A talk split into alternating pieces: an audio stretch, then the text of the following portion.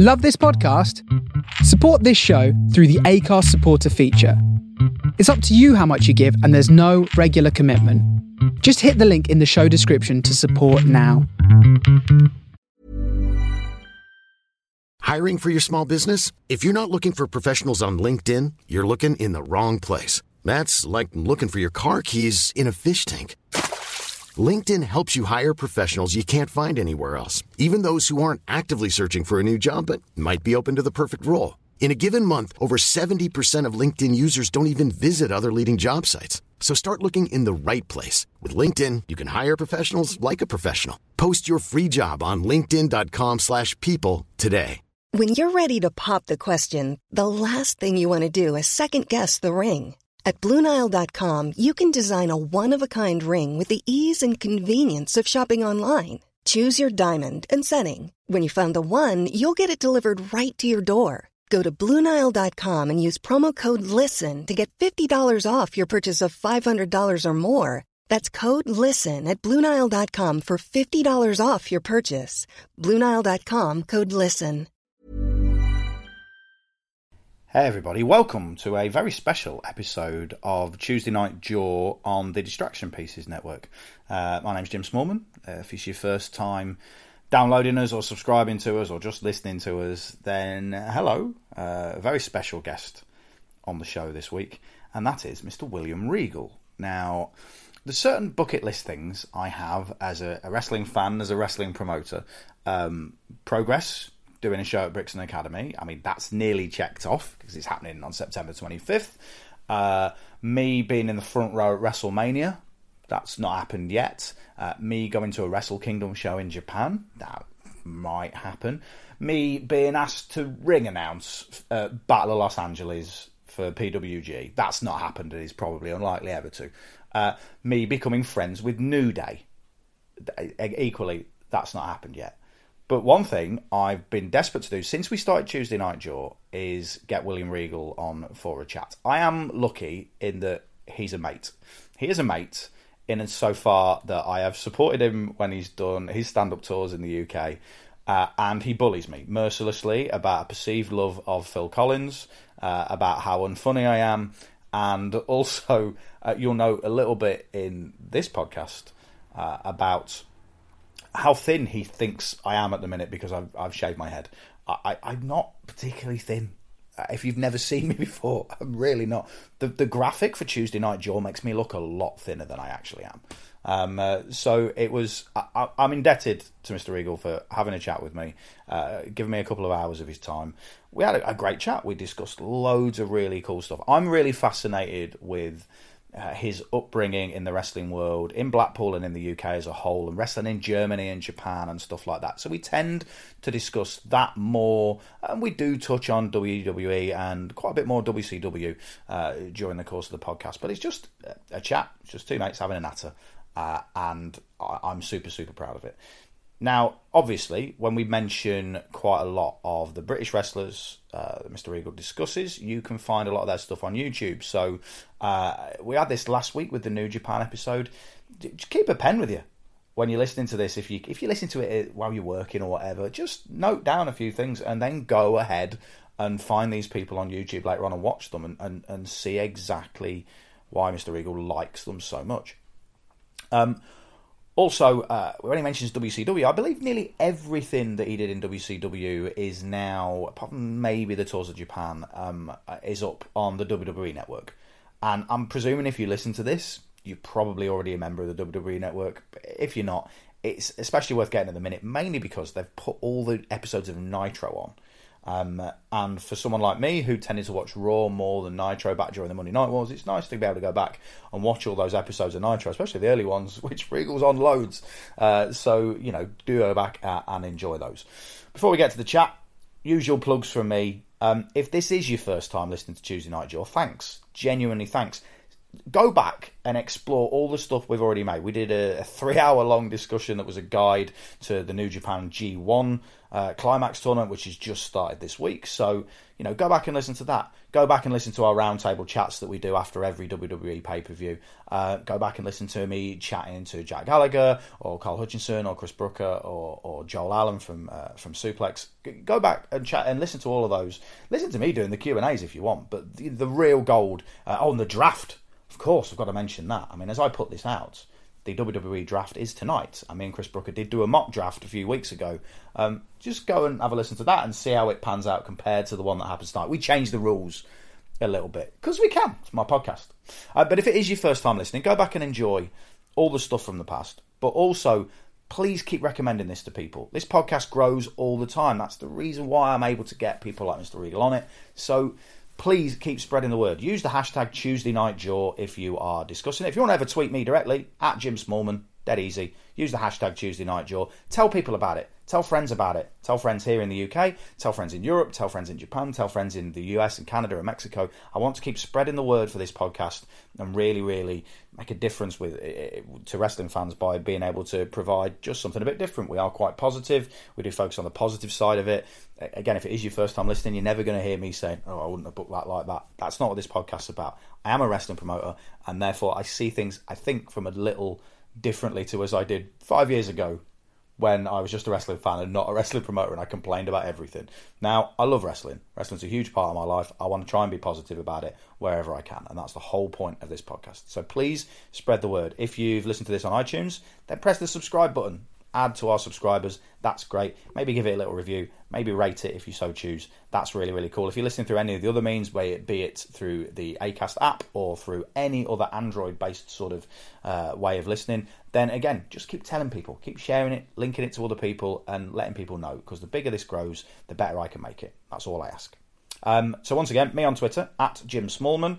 Uh, use the hashtag Tuesday Night Jaw if you're tweeting me about wrestling, so I know it's to do with wrestling and not necessarily to do with comedy or football or the various other things that I tweet about. Uh, my website is jimsmallman.com. I've now put a special Tuesday Night Jaw bit on my website. So you can see the list of all the uh, various episodes that we've done and also a link to all the various different ways you can subscribe. Obviously, Acast and iTunes are the primary ones, but I've put a couple of other ones up just in case. Um, so that's jimsmallman.com slash TNJ jimsmallman.com slash TNJ. And that's the easiest way if you want to link to it and tell someone about it that you can let people know the pre- previous episodes and also how they can subscribe. Um, little plug to do with wrestling. Um, again, if you're not familiar with me, uh, I am one of the owners of a wrestling company in the United Kingdom called uh, Progress Wrestling. Um, I'm very proud of what we do. I know the three of us who run the company are. Um, we have various shows coming up, but the main one I need to plug is on September the 25th at the Brixton Academy in London. It's the biggest show we have ever done, ever. I believe it's the biggest independent wrestling show in London for well over a decade. It is massive, it's in a historic music venue, and I am super, super excited about it. Obviously, there's some tickets left because it's massive, but not loads of tickets.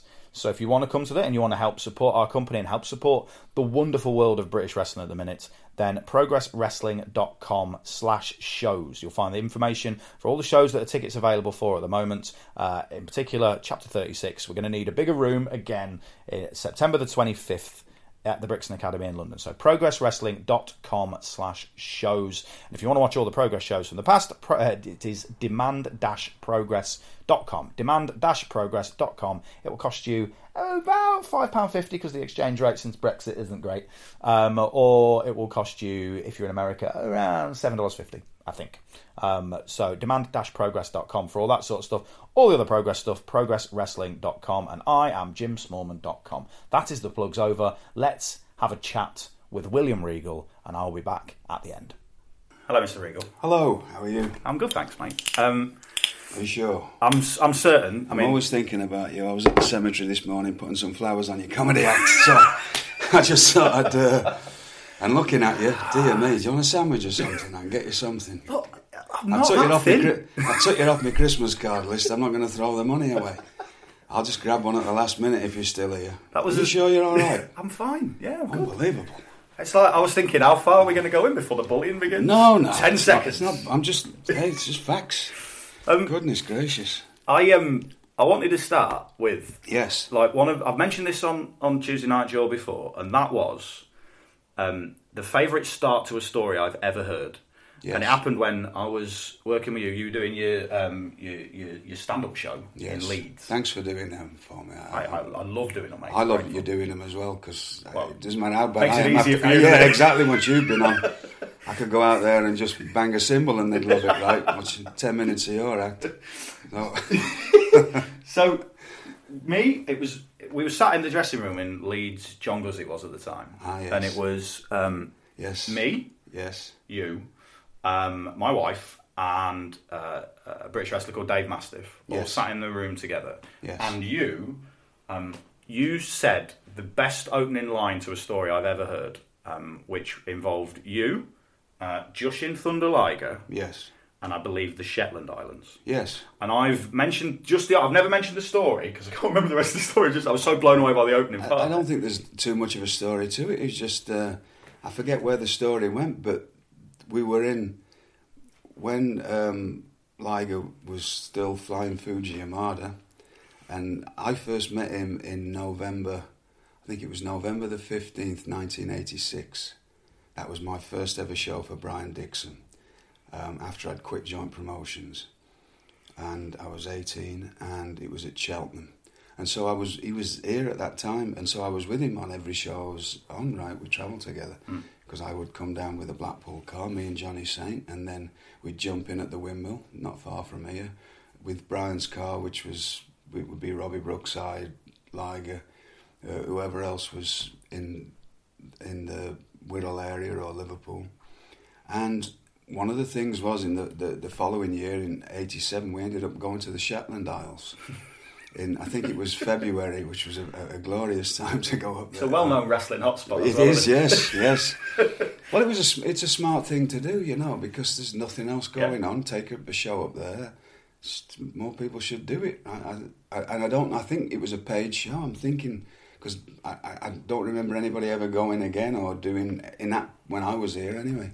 So we, we went up and did a show in Aberdeen, and then uh, got a plane over to the Shetland Isles, and I shared a room with with uh, I still call him Frankie, um, Fuji Yamada, because they used to when when he came here, um, he had the shaved head. Yeah. You know, he had a, a crew cut, and his his ears are rather cauliflowered, and so. Uh, Rocco would give him the nickname of Frankenstein, and it ended up because it looked like two bolts on his neck. Right? um, but we ended up sharing a room in the Shetland Isles, and I just remember opening the curtains the first morning, and literally there was like 500 tiny ponies running past the, the window, and uh, me and him being in, in just like giggling and laughing that there was all these little tiny horses running about. But I, I think that goes on to tell a story about Dave Taylor, uh, who. Uh, wasn't the most pleasant of people when I first met him, and he'll admit to that. He was a Because you're ang- best friends, aren't you? Yes, Yeah. he was, we, we, we, we're very good friends, but he was a monster, an absolute monster. When he'll tell you himself until he was the year after, he completely changed, Mm. and he was just the night how he is now. Happy, people used to cross the street to get away from him. He was a fearsome, fearsome man, and you know he had that. He'll tell you, you know, he had that chip on his shoulder because he was the one that. He was always out of the country working other places and he- Germany a lot, wasn't it? Germ, well, everywhere. Yeah. I mean, he, don't forget when he was nineteen, he was tagging with Mil Mascaras in Arena Mexico and stuff. You know, people. If anybody ever put together of what, because he just, you know, he didn't go to America till he was forty. He started wrestling at nineteen and, and has literally been everywhere in the mm. world and was in demand everywhere in the world because he was one of those English fellas that could go and look the part, look like a wrestler, and could make anybody look like they could wrestle. Yeah. Which was a very, very small group of people, and I was lucky enough to be in being one of the fellas that helped me get into that little group of people. So I did that sort of from twenty to twenty four. That's when I sort of made my name. Um, but you know, he was all over the place. But when I first met him, oh, it was, it was a horror. And uh, we, we were just me and um, Liger were in the sat in the bar having an orange juice because I didn't drink. I never drank, had a drink till I went to America. Um, soon caught up once I got there. for, for a while. I was just leaving that bit Yeah, no, no, 'cause it's, uh, it's been it's been a long time since I've had one as well. Eighteen years or something. That's same for me, actually. But I remember Dave, you know, was a could severely uh, drink a few, and it, and there was a big five hundred pound plant pot in the room in the in the bar, and he decided he was going to pick it up. And uh, we were like, "God, this is not going to turn out." And, and he was like, "Ah," and he, actually moved it like this great big concrete thing, of, and I shoved it. And the next thing, he, I'm just, I, I'm actually facing the wall, which was a lesson learned. I should have known better anyway, but I wasn't looking in his direction. and he f- smashed me on the back of the head, nearly knocked me out, and said, and I, turned around and like glared at him, and he just glared back and went, "When I was 18, people used to do that to me." and, and I didn't do anything either because I'd have got my head cracked open. And I was like, taxi, time, time to go. so he, he hates being reminded of that. But um, yeah, I think, and I don't know where else the story went because you asked, and, and I was obviously telling you for a reason, Yeah. but I don't think I would have told you that story. So there was a It was just- something. I just remember it thinking because I, you know, I, I've I've heard some of your stories more than once because of supporting you on on, on Yes. your tours and that. But I just remember thinking I've never I've never enjoyed an opening line to a story Ah, more yeah. than just the thought of because in my head, even though I knew he wasn't he wasn't Jushin Thunder Liger at that point, so he Yes. wasn't in, in the costume or anything. Just the thought of him Yeah. chasing tiny ponies around. Yeah, yeah, yeah, In the, yeah. I mean, It was cool, yeah. Did you? Because obviously he came over. He came over to Brooklyn to work uh, for Yes, NXT. yes. Um, last Summer, SummerSlam weekend, wasn't Yes. it? Um, Well, there was all kinds of things going on about that. It was all, it was just I called up and asked him. you know, said, I got it. I said, what about what about Frankie? You know, well, I think you could get him. Oh, call and ask him. Sure, I, I did. come." I presume that's how it happened. I mean, Like- that was as simple as that, and I'm getting all kinds of people saying, oh, "There's all kinds of this going on and that." Go, no, I just called up and asked him. just ringing your mate, isn't it? Yeah, just like uh, you know, because we thought that he was the perfect person for the job. But it just happens that I've been around a long time and I know a lot of people, Yeah. and I, I get on well with a lot of people. So it, it, it helps being, uh, as I say, being born in the right year is is, is the only reason I'm still about. I mean, truthfully, because the only reason I'm here, but I also know a lot of people before I ever came to America. Hmm. So because I travelled a lot and met a lot of people in different countries. I suppose that's the thing, really, isn't it? I mean, y- it, I suppose spending time with people in, in unusual circumstances like that is going to traveling with people is one thing, but knowing that you've been to the Shetland Islands with someone, or Yes. you've been to, or you've been to, I mean, you've been to countless countries before you went to the States because you did a lot of traveling before then, didn't Yes, you? I think I'd been to. Uh, before I went to America, I'd been to 19 countries, which was mostly a couple before I was 20, but from 20 to 24, that was my travelling period. And, and like I say, that was a lot down to Dave. Um, and people like Dave and Pete Roberts who, who put good words in for me, and Terry Rudge who put good words in because they were the three guys really that sort of did that loop Yeah. a few other guys now and then, but th- those were the three that were always out of the country working because they were in such demand. You know that you go and you go anywhere and look have a credible wrestling match with anybody, and the promoters loved bringing in those guys because it, it featured their talent and made them look really good. And it was, you know, they had the loop of Germany the German tournaments and Austrian tournaments, and then you would have like India and South Africa and anywhere else in between, Middle East and wherever else. Hmm.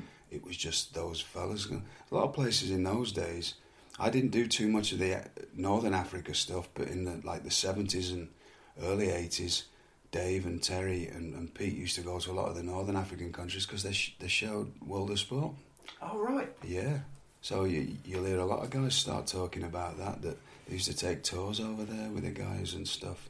So um, that was it, really. That was my four years of sort of real travelling. But when you started wrestling, Yeah. like I mean, you were up in Blackpool. Yes. And you were, I- having sort of heard you speak about your, your youth, you were you were into wrestling. It wasn't like you came to oh, wrestling by no, accident. no, you, you loved absolutely it. not. Loved it, yeah. Wrestling and reptiles, wasn't it? Yes, that's it. And comedy and like British variety and comedy, that's the only things I've ever.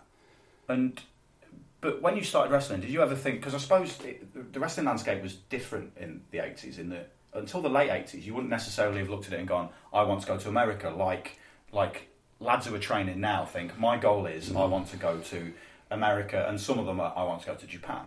But when you were starting out, I suppose you would have known about Germany maybe, but you wouldn't necessarily have been No, that in I- tune I, with really America. didn't. I, I mean, the, I did. I knew that it was wrestling in other countries because if you ever go back and watch a lot of the World of Sports Mm. stuff, you would see or you would hear Ken Walton say, uh, Ken Walton would say, "This is Terry Rudge and he's just back from wrestling in Japan, or Mm. this is back from Germany, or here's Dynamite and he's just back from being in Calgary." So you knew was other places. But when I started, I just wanted to be a wrestler. Yeah. And I just wanted to be a wrestler at Blackpool Pleasure Beach because I thought that was the greatest job in the world. And so that's what I did. Mm. You know, I didn't think I'd ever, because I knew I had no ability for this. I didn't, no, no under no illusions about how I got to where I got. I zero athletic ability and just a desire to do this job and thinking, well, I haven't got a lot going for me, but if I could just work there, that would be the greatest job in the world. Because when you used to, when I used to walk around, because I obviously grew up watching wrestling from my earliest memories on TV, but when I used to go there and walk around the, that entrance to the Blackpool Pleasure Beach and see those wrestlers there, it was just like absolute magic. Just Yeah. the, and just that excitement of Blackpool at the time, and I want to. That's what that's what I want to do. Is that I didn't think I'd really get anywhere further than that. Yeah. I was just happy to do that and thought I can work here forever, you know. And then you start realizing. See, most people. This is hard for people to understand. I didn't see any American wrestling Mm. till nearly two years after I was already wrestling Yeah. because there wasn't any. When, were you, when was your debut? Your debut was Well, my actual, I started doing stuff at the Pleasure Beach in 1983. yeah. So I'd have, mostly I was in the crowd being one of the challengers to challenge the guys taking on people because real people don't make good challenges. um, they're usually drunk or they usually, or nobody comes up. Yeah. Or, you know, there's just bunch of uh, loud, obnoxious fellas pushing their friend forward and it doesn't make for a, an entertaining challenge to, to draw people in. So I was at first one of that, and then okay, then they started because I was going there every weekend in, in '83 when I was 15. Then they started teaching me a little bit, and I'd have the occasional. Why they were sometimes it would take, you'd have to go out with the guys. Um, you'd line up and go on a microphone and get a pitch, what we call a pitch, where you would have all the the, the, the people walking in. You try and get their attention, and then you'd do the you'd, you'd introduce the wrestlers. Then you would show whichever wrestler or wrestlers were taking on people from the crowd. Then you would get either a real, very rarely a real one, but the fellas that we had in the crowd would come forward and say, "I want to fight him." Get an interest. People would go in, but it would, it, depending on how busy it was. Some days it'd take um, thirty or forty minutes to get enough people inside to to be able to do that Yeah. and it those 30 40 minutes the first people that went in they were just sat there Yeah. so they used to put on little matches and so i was doing some of those little matches mm. with like another guy, guy that would like 16 or 17 there was always bobby barron was the only the guy that ran that was the only place that you could get in the wrestling business Yeah. unless you had an in there was no other way of getting in this job unless you had an in, and I didn't have an in. You know, if your dad was a wrestler or you, you, you were an amateur wrestler and you, you had an in somewhere, hmm. he was the only person that would give you an in. People have no idea. I'd never heard of a wrestling school till 10 years after I was already wrestling. and I, and I, I'll, It I'll was be a honest. different time, though, It was a different time. There was just no such thing as a wrestling wrestling school. When I first heard of that, I was, I was intrigued, but I was a bit mad at the other at the other side of it. You know, now now I don't look, look, feel like that at all. But it was like, this fella thing, just go to wrestling school and just get walk in the door like that, you know. And there was like, how does that happen? Because you got weeded out very very quickly there. It was, a, and I, I hate to go even bring that stuff up because people think you're exaggerating. It was a you got hammered, and I mean proper proper hammered because they didn't want you there. Yeah. The, the old group of the crew of fellas that worked there, Bobby Barron would always give a couple of reasons. One, he was a really nice fella, and he would give young fellas a chance. Like Robbie started there. Well, Yeah. Robbie, he, he didn't quite start there, but that's where he had his first sort of break. And it was uh, the year before, the year when I first started going there. It was a, a lad from Manchester called Ian McGregor. There was always he had an, what you were the apprentice basically. Yeah, of course, You yeah. took on as the apprentice. I was hanging around at 15. I became the apprentice at 16 when I left school and moved to Blackpool. But if you came on board, and, and the other reason why is because you were cheap. I mean, there's no no doubt about that. That you were getting a fiver a job, and they were getting 15 or 20 quid. But if you came on board, which you always tried to get somebody, mm. you were taking one of their friends' jobs because he only had a small crew of fellas, and most of it once you he had a lot of shows outside of the pleasure beach, and they were like holiday camps and, and little little places that just paid for the show um, in in Blackpool and Morecambe and Southport and, and you know up into the Lake District and stuff. You most of those shows outside of the pleasure beach was just a paid show. You'd have four wrestlers, you'd do two single matches, and then all four of you would do a tag match. Right. It was a paid. So you were taking one of their friends, and they didn't want you to get in there. No. Believe me, you have no idea. You got hammered, proper, proper hammered, and like people would never. Looking back, and there's no other way of putting this. I mean, if, if people knew what went on then, it's literally child abuse. Yeah. When you're 16 and getting proper good hidings and, and crying yourself to sleep every night and blood coming out every ear you've, hole you've got, and people have no idea. I, I don't like sort of bringing it up, but that's what they did. You know, I mean, it was. I mean, it's funny because if you ever want proof of this, it's just recently become a thing that, that, that Robbie brought this up, and, and so it, it, you can watch this on YouTube. Find Ma- marvelous Mike Bennett against Danny Collins. Right. Danny was 16 or 17. Well, Danny had a, a pretty easy walk in the door. Although he was an amateur wrestler, he had a, he had an in. Hmm. You go and watch, you watch that match. Mike Bennett batters him, and I mean, proper does him in, smashes the hell out of him. That's what used to go on with these old fellas. It's worth watching that to give you some kind of perspective of what went on in this job to weed you out. And, and, and it was a lot of liberties, really. It was a lot of liberties, but also I don't. I, I absolutely glad I got all of it because it made me the person I am. I would not do. I, I wouldn't do that to people, but I don't think it hurts to get a good hiding now and then, or or get put in every. Like Fit Finlay says, a lot most people don't sell well nowadays because they've never had a good kicking. If you know what everything feels like, and you know what, and that's why your your ability to portray whatever you've got to portray mm. is better because you, you're not playing at it. Yeah. and but also it gave me it, it, it made me into a man really mm. because once I got to 17 I, I was still a scared little boy in the wrestling business and I thought what am I going to do to get out of this? Being a scared you know. And so I just basically thought well I know I'll throw myself in the deep end and uh, I just went and lied about my age. Nobody checked, and I got a job as a doorman in, in the Tangerine nightclub in Blackpool, which was owned by the football club, Yeah. and uh, it's gone now. And um, all of a sudden, when you're you stood on the front line of that, and that was a rough club, you Yeah. know, with people trying to stab you and throw bottles at you, and you're on the front door and stuff. All of a sudden, I grew up very quickly, Yeah. but it also made me.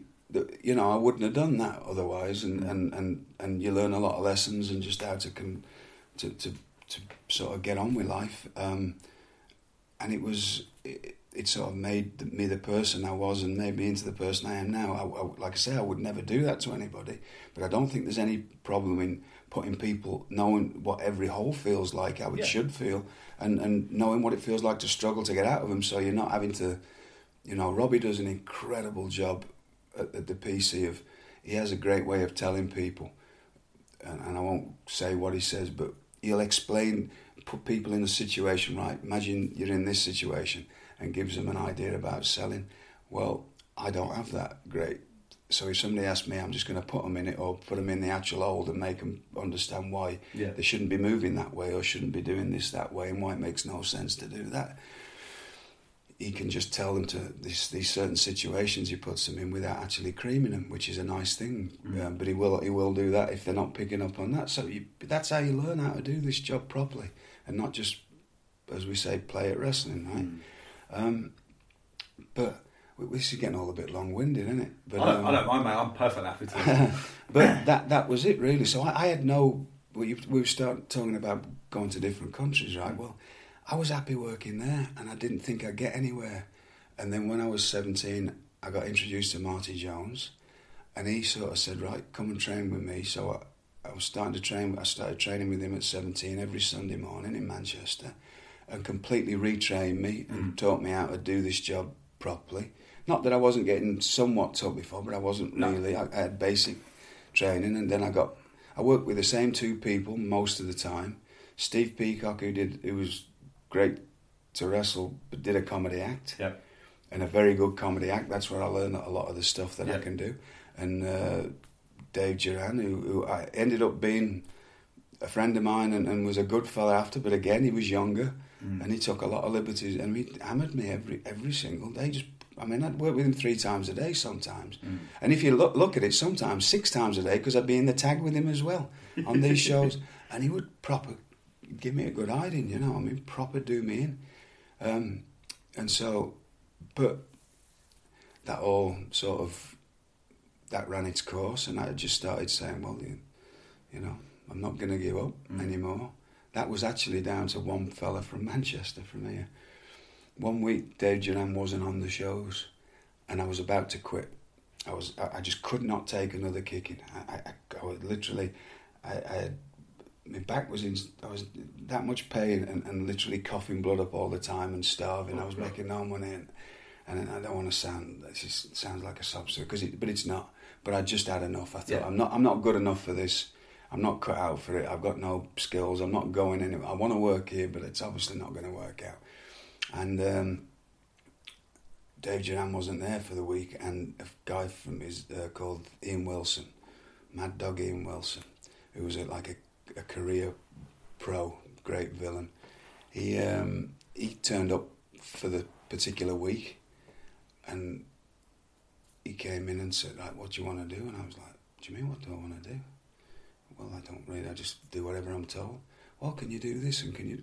Yes, yeah, yeah and I have a match with him in, in uh, Grange over Sands in the Lake District, and he's flying all over for me and that and, and doing. And I had, had a week with him, and that what first match was what kept me in this job. If it wasn't for that week, I would I would not be here today. So it's that finer margin. That finer margin of me walking away because I just could not take another kicking. When you were. Because I think this is a thing. Like it's, I suppose it's it's almost a generational thing. Like it's probably hard for people to imagine you at the age of 16. Yes. Leaving home. Yeah. Moving up north to, to Blackpool. Yeah. Um, and just thinking, right, I'm going to be a wrestler. Now, there's, there's a couple of questions here. One is how, I mean, how did your parents react to you doing this? And the second question is, is, is when you were 16, did you know the na- the true nature of the business? I mean, did you did you know that that it wasn't necessarily 100% legit? And uh, did you presume you were going to have to go there and learn to, to fight for real? Um, well, because I was going there when I was 15, yeah. I, I, I somewhat figured it out. Okay. Um, and I was sort of let in a little bit. I didn't get treated badly when I was 15. I didn't get knocked about at all mm. because I was just a kid. Uh, the first day I actually went there, I have to backtrack a bit. I'd had, I had actually met some other wrestlers in, in the Midlands area yeah. before I ever went to Blackpool. Because my uncle used to go to the pub with one of them. And he ran a few shows at the time. And he'd sort of told me about the strength of the job. Mm and I had a few little. I did have a few little matches. Like I trained a bit with them and had a few little matches for them. At like, I remember at fifteen. God, I, I can't imagine how rotten that was. But like Cosford, Cosford Aerodrome, you know, they had a fate there, and he right. had a little thing going on. And then at Wolverhampton at the like the whatever the show it was, and I was we were in a tent there, and oh, I can't imagine how bad they were. um, but he just stuck me in with somebody, you know, and they basically put me in and out of things, yeah. what I would do later on in life with people. But they put me in and out, and I was just this little kid, right? Um, so then I started going up to Blackpool at the same time. So I, I had somewhat of an idea, but then and this this is absolutely true. And this is another thing you see. You start talking, people think you're making this stuff up, but it's not because I'm not one of those old wrestlers who, back in my day. No, you're very honest about stuff. Whenever Yeah. we've chatted about it. So, Colonel Brody, who was um, Sean, um, he wrestled at the time as Magnificent Maurice.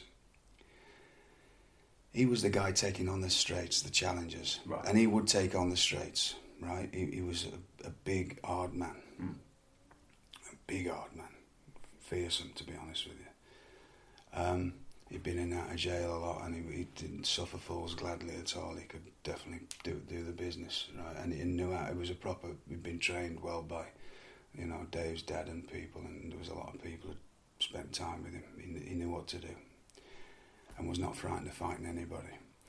So my first day turning up at the pleasure beach, I just pay just to go in, right, and just watching. And I'm a kid, right? I walk in, watch the show, part of the show, and I don't know whether this is what's going on, but I've sort of because I've been watching for a while before I've gone in, mm. and I'm watching the same people keep coming out to do the challenges. Yeah. I go in, but all of a sudden there's a fella jump because he'd done it the, the things with the fellas that I'd seen going in and out. Right. All of a sudden, this fella dives in the ring, which I found out later uh, at my own expense was something that happened all the time there because there was all these drunks in there. Yeah, of course. When people come to Blackpool, right? They leave the brains at home.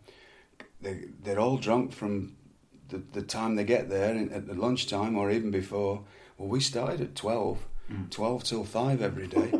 You can imagine what that was like, right? Just a, a lot of, I mean, bad things like you could not imagine that. That I love that that the buzz of it and the excitement of it, you know, and, and that that's probably a problem that I did. I used to like that kind of that atmosphere, but it was frightening sometimes. Yeah, I can imagine. Right.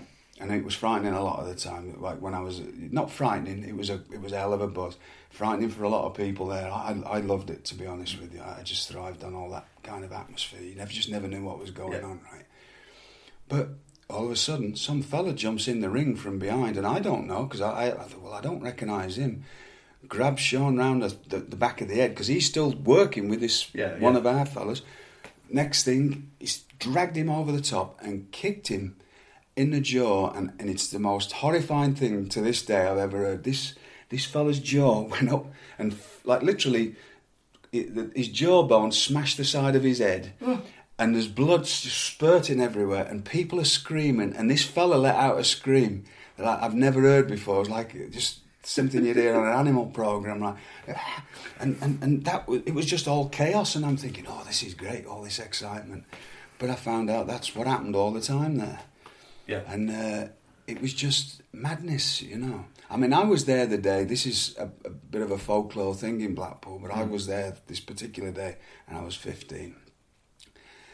Um, there was in the in the White Tower building at the front of the Pleasure Beach where we had the wrestling. There's nine bars in there. Yes. one, one cabaret room and nine bars.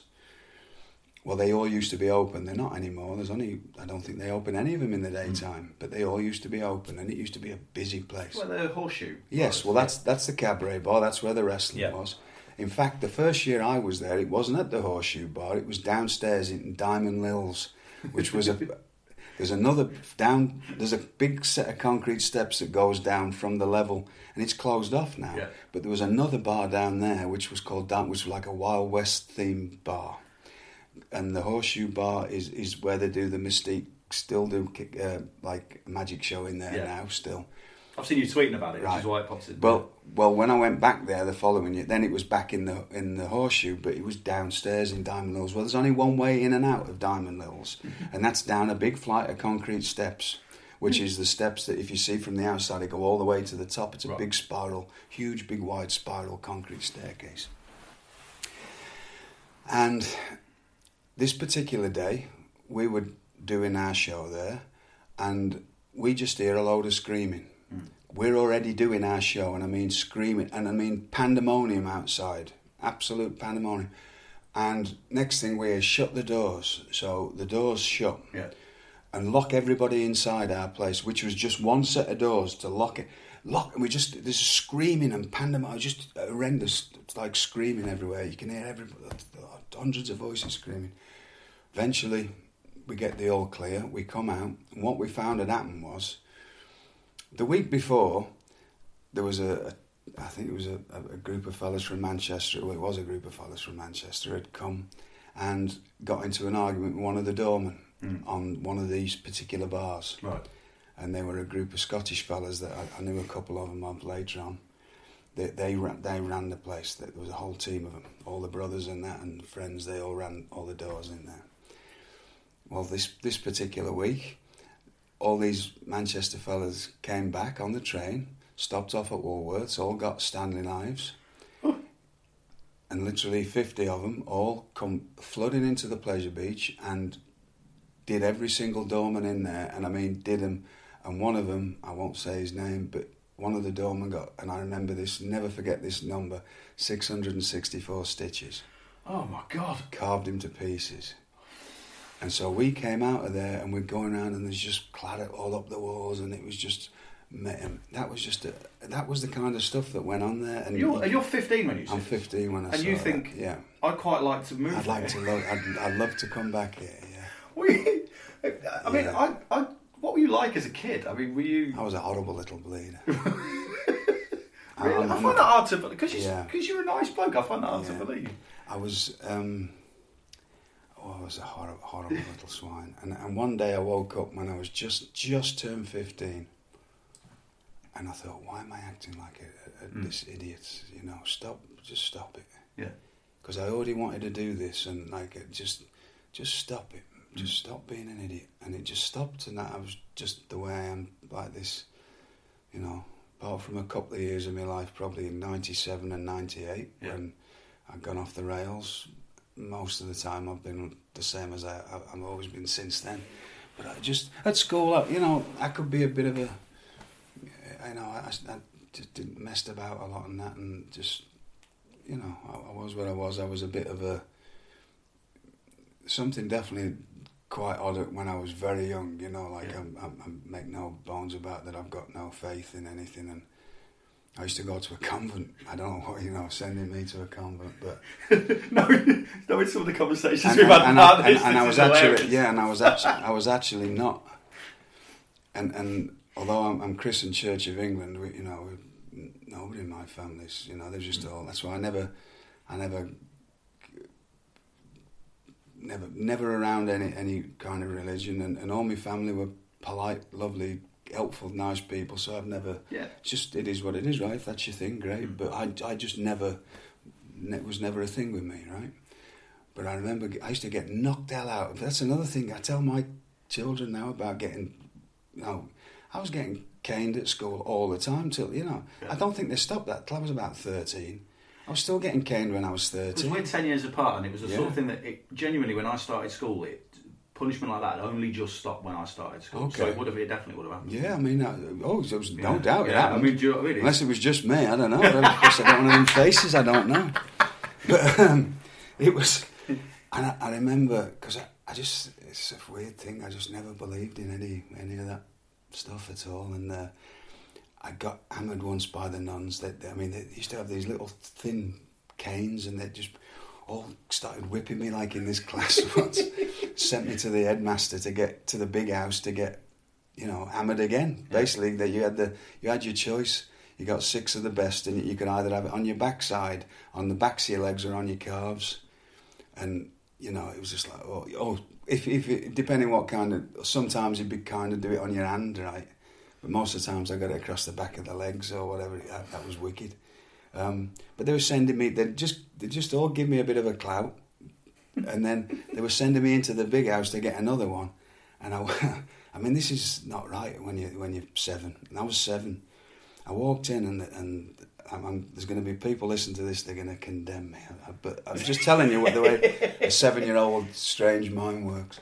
I walked in, and as you walked into, uh, you know, it's like just old creaky house, and you so I'll just and just got to wait. And that Yeah. was the worst bit, waiting. It's not not getting weak. You know, I got used to getting the cane, and that it's just that waiting, especially when you're seven, and Yeah. it's like oh, these this old house, and it's just and you're just waiting, and they make you wait. And when you're a kid, waiting seems a long time, Yeah, right, a lot longer than in, in reality. and the whole as you walked in, the holy water thing, you know, the little dish was on the like a brass thing on this. And I just never believed in any of that. And, and I thought, well, I'm going to get the cane anyway. And I'm going to, I don't know what was going through head. I ripped it off the wall and threw it on the floor and just put my hands up in the air, waiting for some big lightning bolt to come down. And nothing happened. And so that, that, that was the end of that for me. I thought, there's no, there's no saving me, you know. But, um, and when they came out, and I was already getting hiding, and when they found out I'd done that, they gave me a proper hiding which rightly so, you know, because that was, if, like I say, if, I, there's no question about what, if you believe in something, then it's real. Mm. It, it's there's no question. I don't get into arguments with people. It's just I personally don't. But yeah. if you you you it's something you who, who, who, am I to tell anybody what they should and shouldn't believe in? If you if you believe in something, you can. Um, so anyway, you, you, we're getting all over the place with this. Back to the American stuff yes. that you were asking about before. We got off uh, onto a topic there. Um, I would get the occasional American magazine mm-hmm. when I was younger, and they were so hard to get. So I knew about American wrestling. I knew that Kent Walton would mention yeah. um, American wrestling, or or from Calgary, or from Germany, or whatever. And occasionally, in the odd, odd news agents, you could pick up an American wrestling magazine, and I just devoured them, right? Mm. I was, but especially the, the, Rings Wrestling magazine because they had a, a list of different countries. I think it was that one that had the different countries that what was going on, and you read all these exotic names and countries, and and then also the different territories in America where you could yep. see who was working where. Well, I you know I didn't know that at the time. Just that these places with all these wrestling, I didn't know if they were good or bad. I just saw the pictures of them. Yeah. So, like I thought, well, maybe one day, once I started doing this, well, maybe that sounded like the place to go. And once you saw American wrestling, when I saw it, when I was, I've been 17 then. Mm. Oh, well, this is something, back to that. Now I started thinking, well, it'd be nice to go there, but I still didn't yeah. think I was capable. It wasn't until I was, you know, probably 18 or 19 when I started, then I really thought, this is somewhere I want to go because. Yes I wanted to still do all the German stuff, and I wanted to do that, but I thought eventually that's where I would like to go because of just seeing the production and seeing the how it was, and, and really because you thought, well, that seems to be the best place to make a living. Mm. But I wasn't. If I didn't go, I wasn't bothered because at the time I knew that the usual thing for the British wrestlers was, and and I was quite happy to do that. If it didn't work, you know, I was I didn't realise it was all going to come to an end a few years later. I was already left, luckily for me. Uh, unfortunately for a lot of my friends, it, it all came to an end in, in like 96, 97. Your timing was pretty. Exactly, pretty that's good, why I always say, right? Born at the right time. Mm. If I hadn't been born in 1968, I wouldn't have been, come into this job uh, at the age that I did. Um, I would uh, everything that happened happened being born at that time. I wouldn't have been able to work full time for the first couple of years and not have anything expected of me in a small company where when this, the, the people didn't expect a lot from the wrestling then. Sure. And, and people that were going to these shows I was on, it was just a couple of little wrestling moves because that's all they knew because that's all they'd ever seen on of World of Sport. They didn't know anymore. And so I slowly got better. Then when I started working for the bigger companies, and especially for Brian Dixon when I was 18, after I'd, I'd had my run with Joint Promotions, getting to work with the best pros in the world. Yeah. And I did get to work with the some of the best pros in the world, and, and uh, for many era. You know, I was 18, I was on with all the best people. You know, by the time I was nine, well, 18, I was wrestling Rollerball Rocco and Fit Finlay and all these people, and being around these people. And then from like 19, because I, you know, Brian Dixon knew I wanted. I, I was getting bigger and bigger, and so well, you're going to be a heavyweight. So then he mm. started putting me on with Dave Taylor all the whenever Dave was in the country anyway, and, and Terry Rudge and people like. And you go, I mean, in a different skill level and league to even what anybody thinks of in this day and age. You have no idea because of just the experience that they had, mm. and and it was and so I was lucky enough to learn all that. So everything worked out good for me, um, but you know, the, the usual thing if you were a British heavyweight, the travelling guys was Germany six months a year, and then couple of trips to Japan, uh, two six week used to be six week tours in Japan, two six week tours. I never got to work in Japan until I came to America. I was going to say because you you went to New Japan when you were in WCW. Yes, Because I saw you tweet a picture the other day. Didn't you? Yeah, yeah. You you Chono Hashimoto and Muto. Muto, yeah. Yeah, and um, and I because we did a, a New Japan episode of this last week Mm. where we were trying to give people a, a primer of it, people who didn't understand the G one and stuff like that. and We were Mm. talking about the history of it, and because you wrestled Hashimoto a, a fair bit, didn't you? I've, I've, I've certainly I've watched a couple of couple videos of matches, yeah. And then we tagged a bit, and we, you know, I was very fortunate. They took me out. They sort of they liked me a lot, and I was part of the New Japan team really. Mm. In the last when when I was on, that, that's that picture I think, which Yeah. was It's a great pat on the back for you. It's you. a bit of an honour, yeah, that they'd take me on on their team. It was to me anyway. Um, It would have been. I mean, I suppose. Were you happy to have? Because obviously, by the time you went there, it would have been what, 94? I went there in '94. Yeah. So, were you happy to have waited that little bit longer to be that little bit more experienced Yes. the first time you went to Japan? So, Yes. presumably, so they're not. I was first- seven, seven shades at you. I was first supposed to go because of Liger and Funaki. Yeah. um, UWF Funaki. Yeah. Came over in, in 88, came back to England. I just got back from, was it 88 or 89 they came? I, I think it might have been, yeah, it was 88. I just got back from my first time in Germany, Mm-hmm. in Hamburg, and I was a different person from what Frankie had seen when I was 18. Obviously, I was 20 and I was in really good shape. And, I And it would have been. You would have been wrestling at least once a day, wouldn't you, as well? For Oh, yes. uh, uh, it was six weeks. It Oh, just six just that the first tour I had to Germany Yeah. was in '88. Was to, for six weeks to Hamburg, and but I, I was full time. But I'd also got myself. You know, I was a complete. I was a, in in great shape then and whatever. So he hadn't seen me for two years. Yeah. All of a sudden, well, would like you to come over, Mhm. and uh, I'll leave it to people's imagination. But there was a lot of people got kept out of Japan um, by the people who went there from here Right. and uh, I, uh, I I felt I felt feel even stupid saying this, but one of them said to me, "Give me your um, stuff," and I because everything was done hand to hand with, Yeah. with and I, I I know that personally because when it was WCW, I- was the person they used to give instructions to in an envelope to hand to Eric Bischoff Right.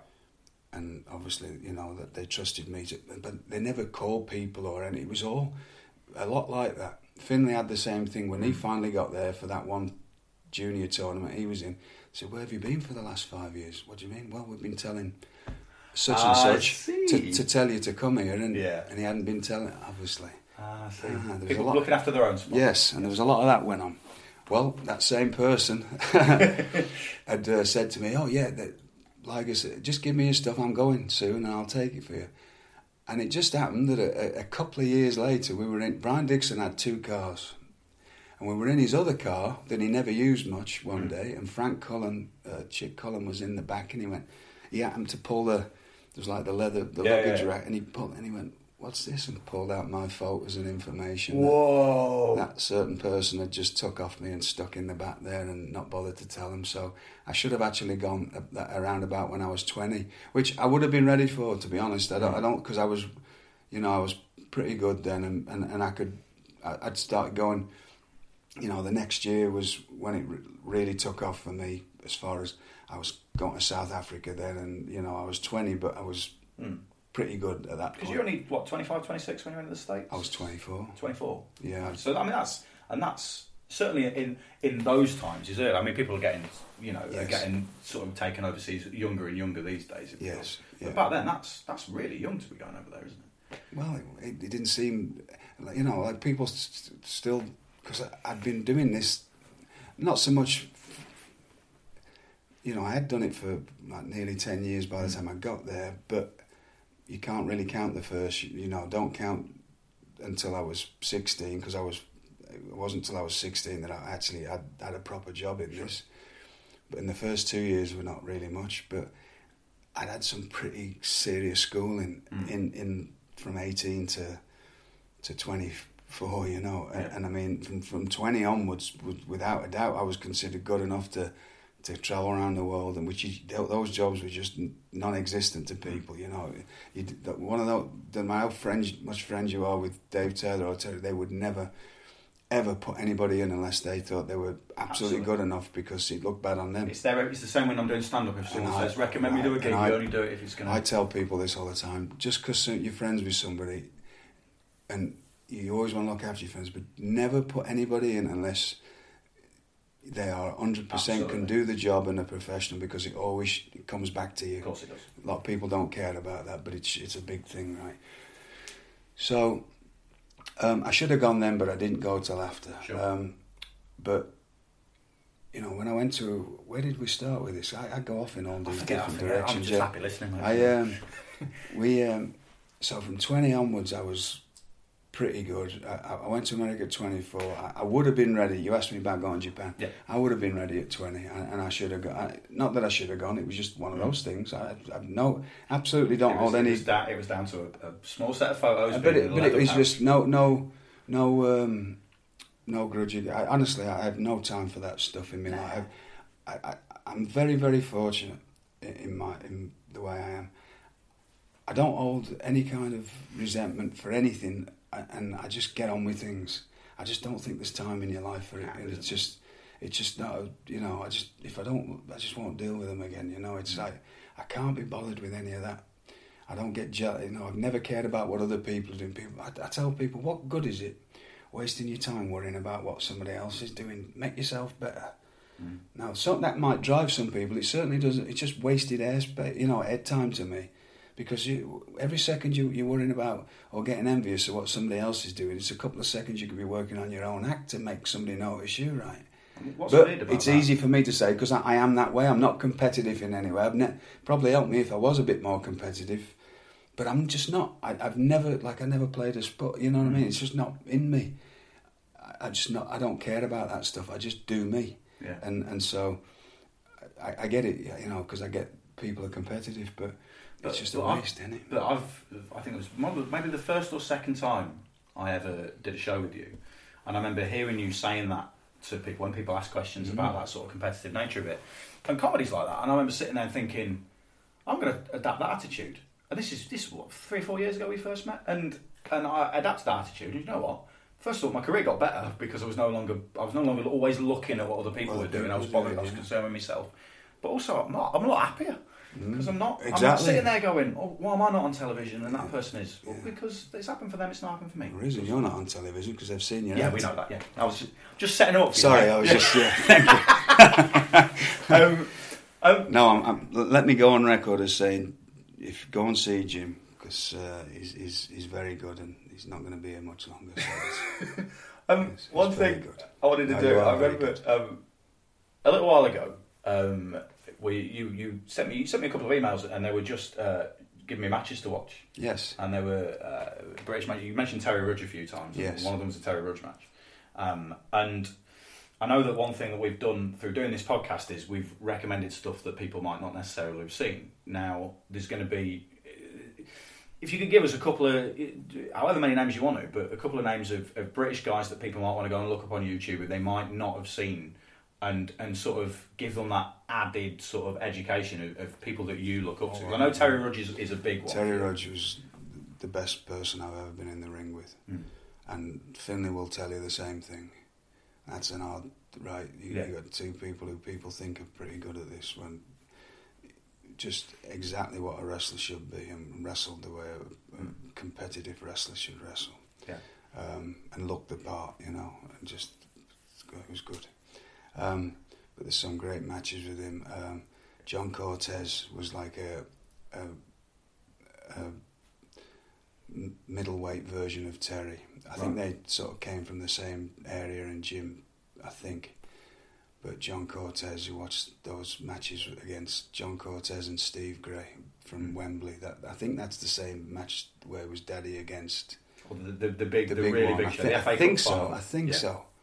I think so. But there's a match that of them two and Jon Cortez. Everything looked like a struggle and just Mm. just no, you know. I mean, there's, there's different types of British wrestling. There's the Johnny Saint does the escapologist style better than anybody, but there's a lot of it is is is very clever and good, and I like watching it.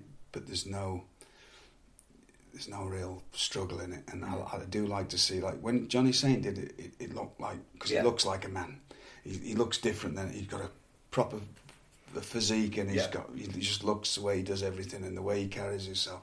And there's a lot of stuff that's all a bit just nice. It's nice wrestling. It's, it's pretty and it's nice, and I I appreciate it. Sure. But Jon Cortez and Steve Grey, when when they did it, there was that edge to it. Yeah, and sure. the set, and it, that's what I like watching because there's that on the edge of your seat kind of thing. It's not just oh that was lovely, that was a nice bit of wrestling, which I enjoy as well. Mm. Yeah. But Jon Cortez was fantastic. Um, whew, Anyone from your trips to Germany that sort of stuff? Germany, especially in, the, in terms Yeah. of the, the perhaps more obscure European names. Yeah, that, I mean, um, Franz van Buyten, his Belgium? son, yeah, his son Daniel plays. Used He to played for Man City, Man didn't he? City, yeah, yeah, yeah. yeah. Um, he was phenomenal. There's some stuff on there, and he's in his fifties then on, on YouTube. There's a chain match against him and him and Dave Taylor, Oh right. and uh, just the, the, he never stopped working. He'd blow you up. You'd put him in an headlock. That was a, an education itself. When I first got to Hamburg, you thought you thought you were good. I thought I was half decent anyway. And I go to Hamburg, and the crew was like Van Buyten, um, Terry Rudge, um, a guy called a Colombian guy called Indio Guerrero, who was fantastic. Another guy was fantastic, Indio, and they were all, you know, Terry was Yeah. forty, but they were both in the fifties. They blow you up, just just lock, you're just holding on to them. Mm. Never stop. They were just machines, you know. And Van Buyten, you'd stick him in an headlock, and he just non-stop trying to get out of it. You know, people just sitting things nowadays, and he was just non-stop Yeah. working, trying to get in and out. It kept you just riveted watching it, you know. But mm. I, I, by about two weeks into that, I thought I, I'd, I'd never done anything. Yeah. I just thought I don't know anything anymore. You know, it was like a, what am I going to do? Because I, I don't know if I can keep up with these fellas. But you, obviously, you adapt, right? Yeah, and course. that's how you got. So coming back from Hamburg that first time was was a brilliant lesson for me, and it, it was a shame really because really a lot of there was only a few of those fellas about as the years went on after that Mm. first time I went in '88. and I know, like by the time Chris Jericho got there, the, the Indio was there, but he was he was really pretty old by then. And like, because I asked him, and he said, "Oh, he wasn't, he didn't do a lot then." He still did a lot when I was there. Yeah, I was sure. there from 80, uh, 88, uh, 89 and 90. And they were just machines, you Mm-hmm. know. They were on the, that last really good run of their lives. Um, and Franz van Buyten was good. There's- I, I, he's, he's asking me to put me on the spot now, but there's that many of those British fellas that were really, really good. I mean, So whenever I've seen you doing the, the, the spoken word stuff and that, Yeah. you always you always speak so highly. Like last time we were together in, in Manchester, you introduced me to Marty Jones, who, Yeah, yeah. who you know, I've chatted to on the internet, but I'd never met.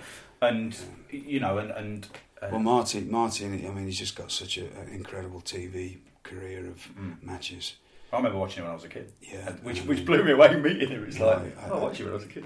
You know, there's that thing that I, I'm always championing, but it's it's without doubt the start of the what considered the the you know the junior heavyweight cruiserweight style now was Marty and Mark Rocco hmm in like they were doing it from the early 70s but the first time it really noticeable was that one match in 78 that they do Mm. where Marty's got the red tights on there's no you go back and watch that today and it's still as good today it, it's as good as anything you'll see and just the in fact in, in a lot of ways it's a lot better than a lot of stuff because because of the the aggression in there and just the way they're doing stuff and everything was all told with wrestling, you know, and, and that's the first time you'll ever see any of those kind of really vicious backdrops and, Mm. and, and the and the bumps that they're taking and stuff. But it all made sense and everything was for a reason.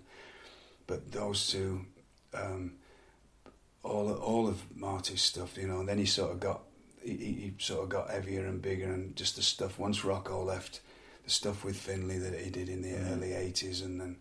And, and you know, there's that great match with Owen Hart that he had in, in '86, Yeah, which, is- you sent me which a link to yeah, a while which ago. Yeah. magic. You know, it's just stuff that. Yeah. be- watch that today. Imagine watching that in 1986 when you, you'd never seen anything like that. Never seen anybody doing that stuff that Owen was doing then, those spots No. that he had, and tying it in into a long championship wrestling match. You know, and it's like, what, what is this? That's the thing is knowing that knowing that nothing has been like that before makes Yeah, it even even more more. astonishing when you think of it. It was the same. We were last week. We were talking about the the the Tiger Mask Dynamite Kid matches. Yes. Which you know, the first time they did that in Madison Square Garden, you can hear people going, "We have no frame of reference for this because Okay. we've not seen." Well, you like go back before." and watch the, the Rocco and Marty Jones Mm. stuff. and that's People four, four, five years before it, isn't Yeah, it? So, and, and that's why you know I, I always bring that up because people think that all started in Mm. 1980 and it didn't.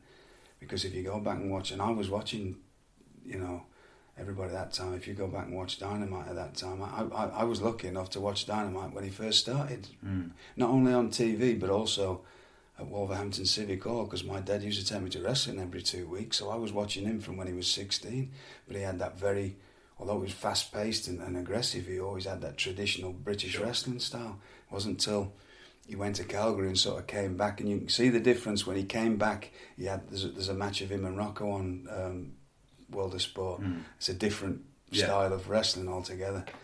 Uh, but that was all at that time period, you see. Sure. And and and Tiger Mask uh, before he was Tiger Mask was in England as Sammy Lee, and he was he had his act down, but it wasn't what he was doing afterwards. Sure. But they they had to keep up with Rocco, right? They they, they, they was trying to keep up with him, who was hundred miles an hour, and um, so it all sort of developed from there. There's no doubt that that was the the, Mm. the start of that, but. They always get the credit for it, and, and rightly so in some ways because they took it to a different level. But that was definitely the start of it all with, Um, with Rocco and, and Marty Jones.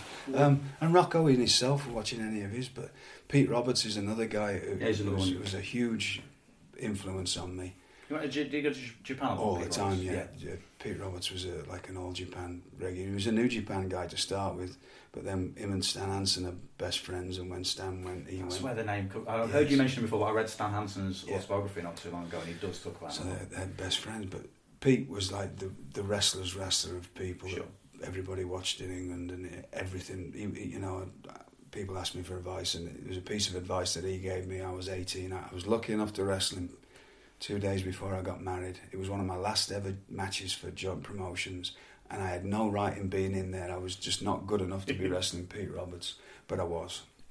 It was, uh, I think it was in St Albans, so it would have been the 6th of November 1986. I can remember that because my wedding was on the 8th.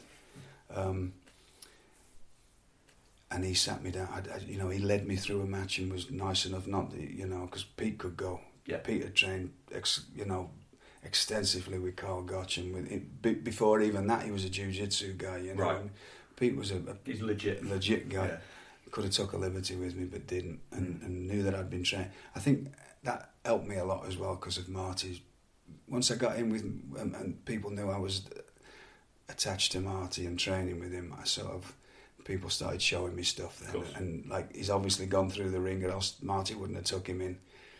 And Marty's put him through the ringer, which he did. You know, like you know, uh, that's what I learned. You know, because Marty was trained by Billy Robinson and from being a kid, and I got put through. So I knew I knew my stuff by then. So, but I just I really didn't know where to put it in a match. Yeah, you. Although I was learning a lot of it, it wasn't that. That's when I always credit Robbie Brookside for that, because at the same time, when I was eighteen, I met Robbie, and then I started wrestling Robbie a lot, and actually uh, matches, and, and because he was a couple of years older than me and had.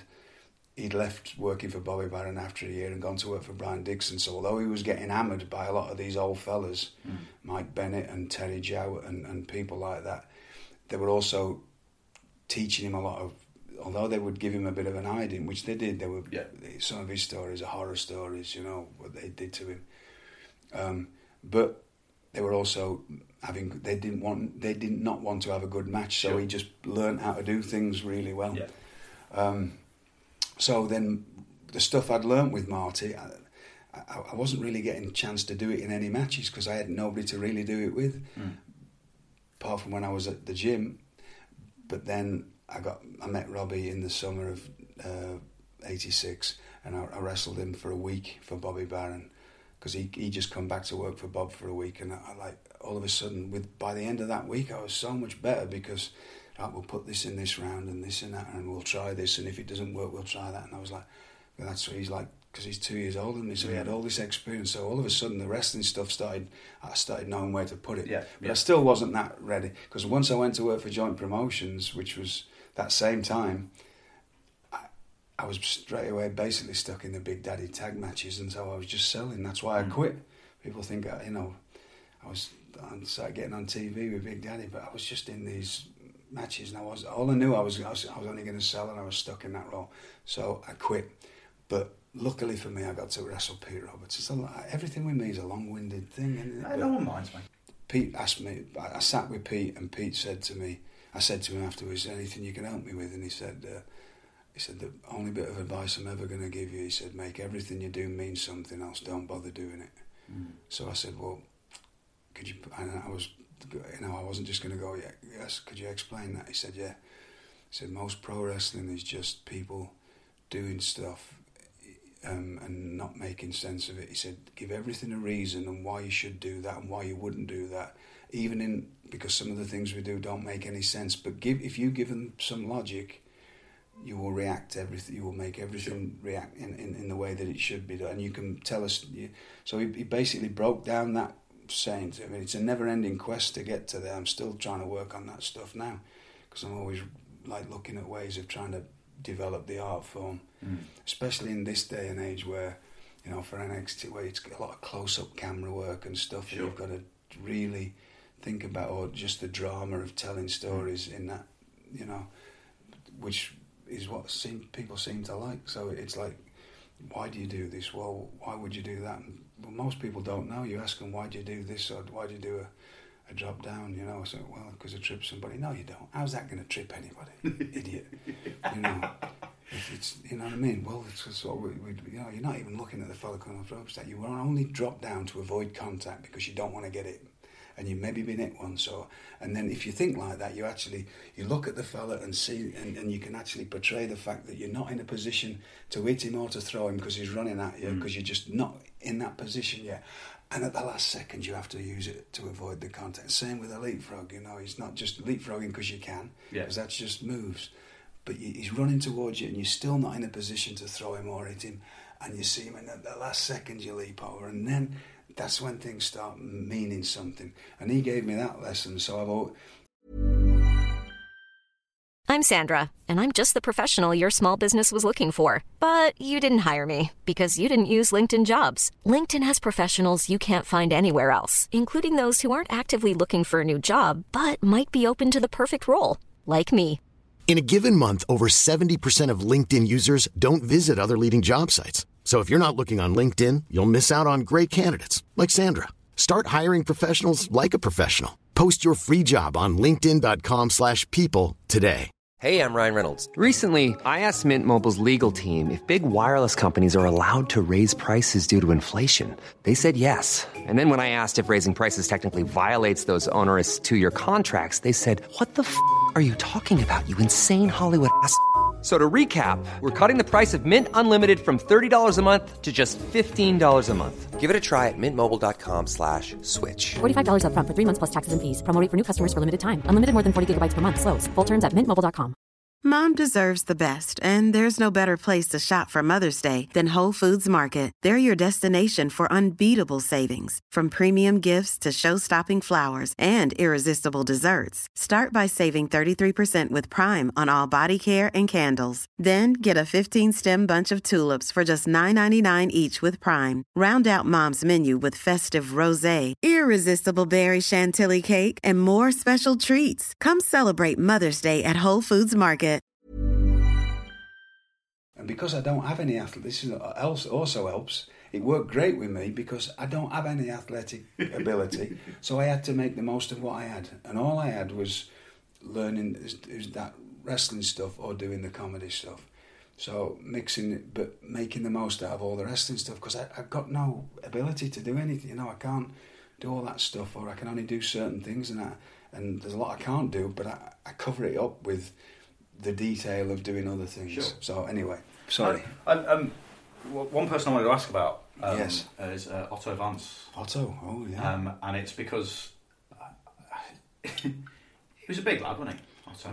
Um, people aren't necessarily familiar. He was was he in, sort of in charge of some of the German tours? or He was in charge Yeah. of them, yeah, he was the boss. Um, Otto ran CWA, and uh, it was a great promotions to work for. That. Um,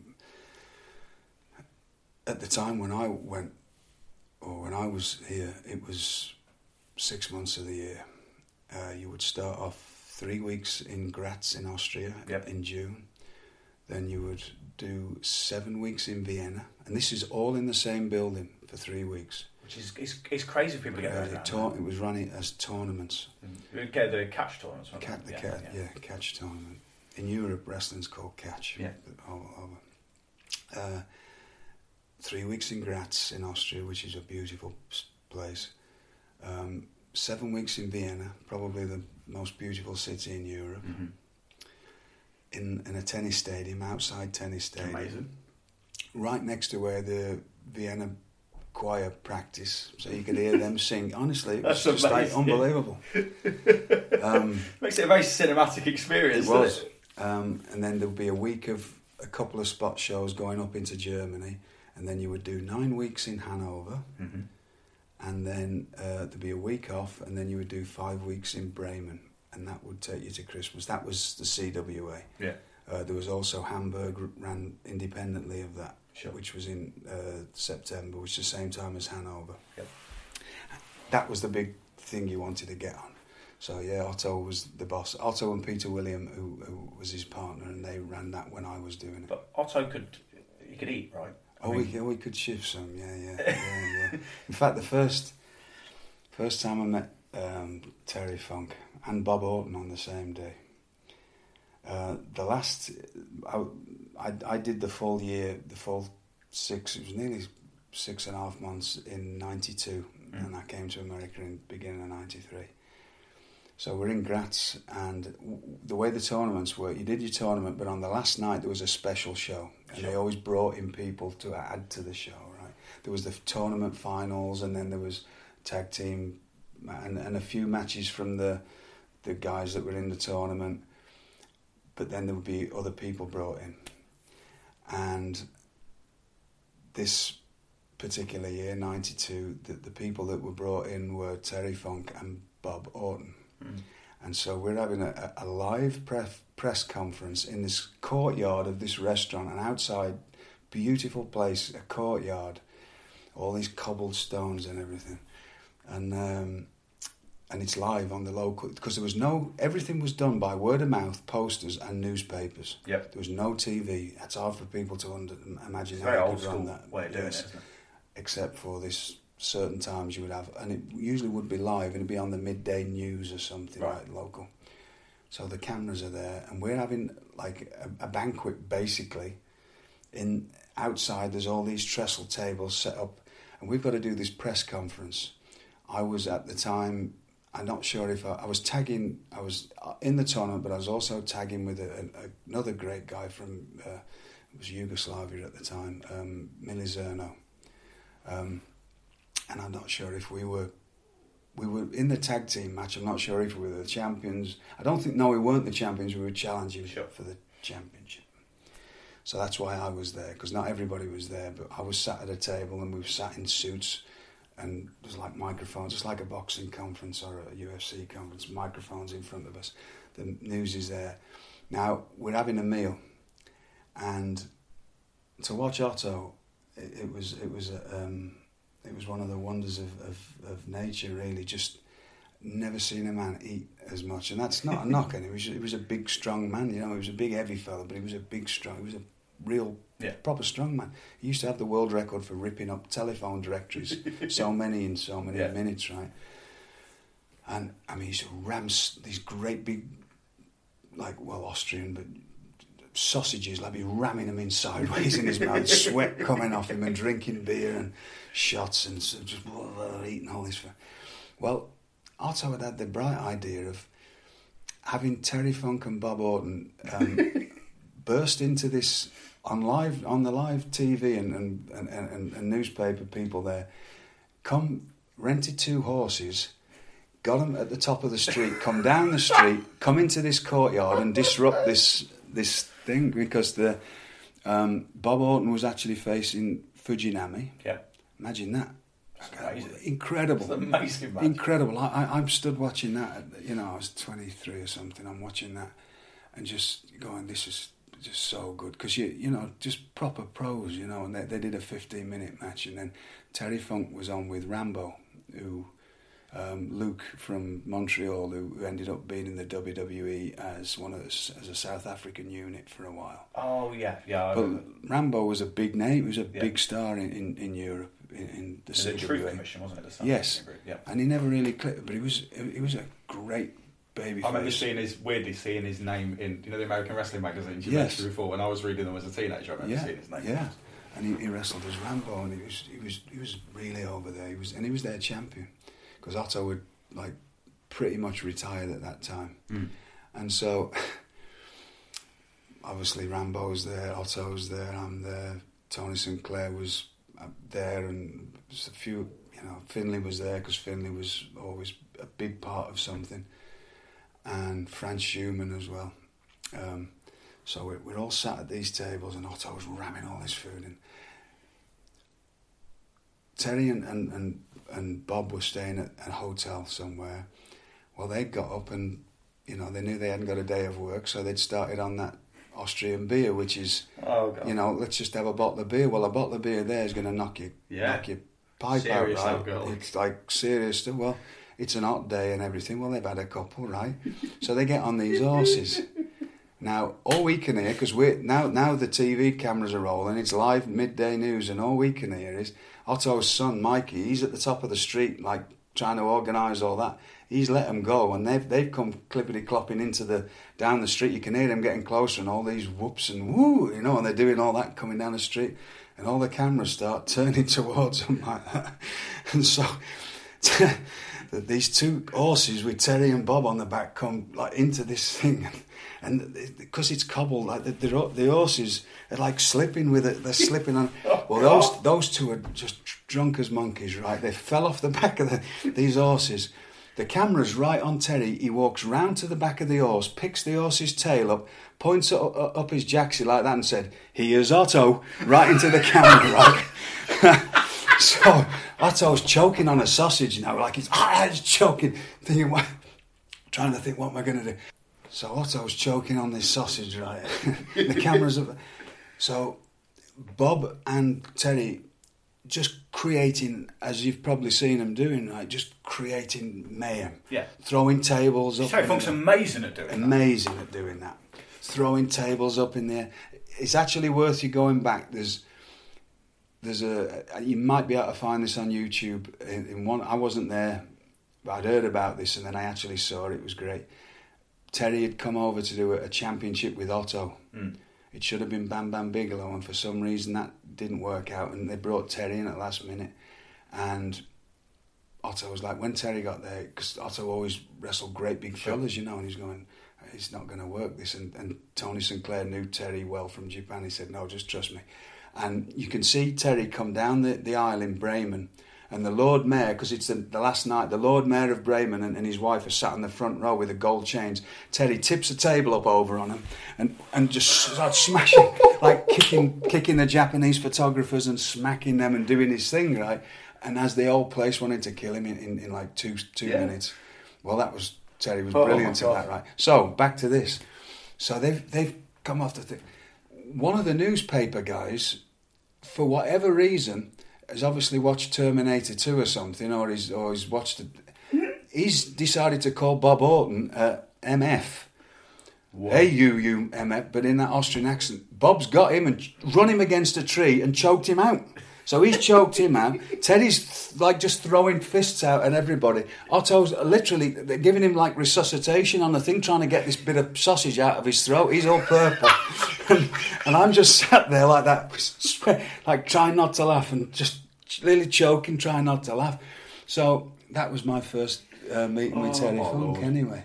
And that was it was a that was my life for a lot of years like that. It was pretty mad. You see, so I'm chatting to you today in, in Yes. quite a nice hotel room. Yes. Now, and this made me think because I went to I went to a nice one, of my business partner Glenn. He went to his wedding at the weekend. It was nice, right?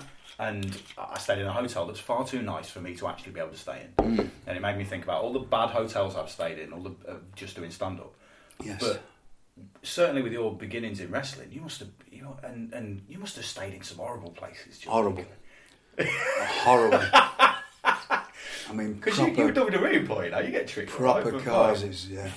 Well, we used to, when you worked in England, for Brian or for um, when I worked for Joint Promotions, basically you always went home every night. Didn't matter where you were, you just went home every night. Mm. Yeah. Unless it was the summertime and you were right down on the south coast and the shows were in that area, because there's just no way you could get back. Mm. No. But I used to go on these tours for Orig Williams, who was a wonderful rogue.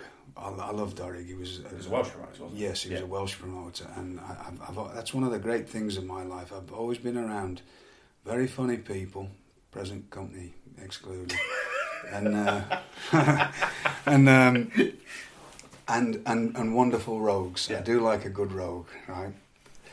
Um, and Orig was a wonderful fella, but he was a great promoter, Orig, um, and he was very smart. He used to only run certain times of the year, and he would take a team, and he would go to all. Say, if you were in, he'd, he'd run Wales, Scotland, and Ireland, hmm. and you would go to and do all the tiny little villages everywhere in Wales that saw no other form of entertainment. Yeah. You would and do two weeks of that. You would go to Ireland and do a month. I've done a few months in Ireland when it was still not a pleasant place to be in Belfast if you were hmm. English in the in the the eighties, which we don't need to go you know go on about, but terrifying, Yeah.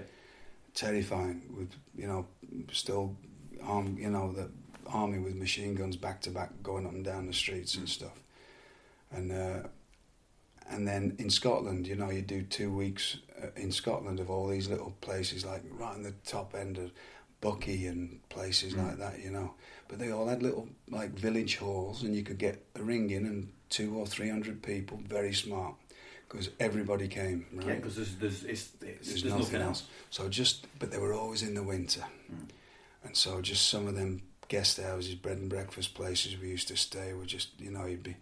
Um, I remember being in Ireland once for a month, and in Scotland as well. But it, it felt like, and it, it, it probably was every single night. It was just cold, damp, horrible guest like bed and breakfast and peeling the sheets apart because they were that damp and getting in them and just being freezing, you know, and, and just that. But no real horror stories of that, but just that. It was just a lot of cold, damp places and You didn't have to stay in. Um, I remember reading in Chris Jericho's first book when Yes. he was first out in Germany. He used Oh, to the stay place in a caravan caravan. and stuff. Oh, I used to live in a caravan in Germany, yeah, but that was great. I liked the caravans.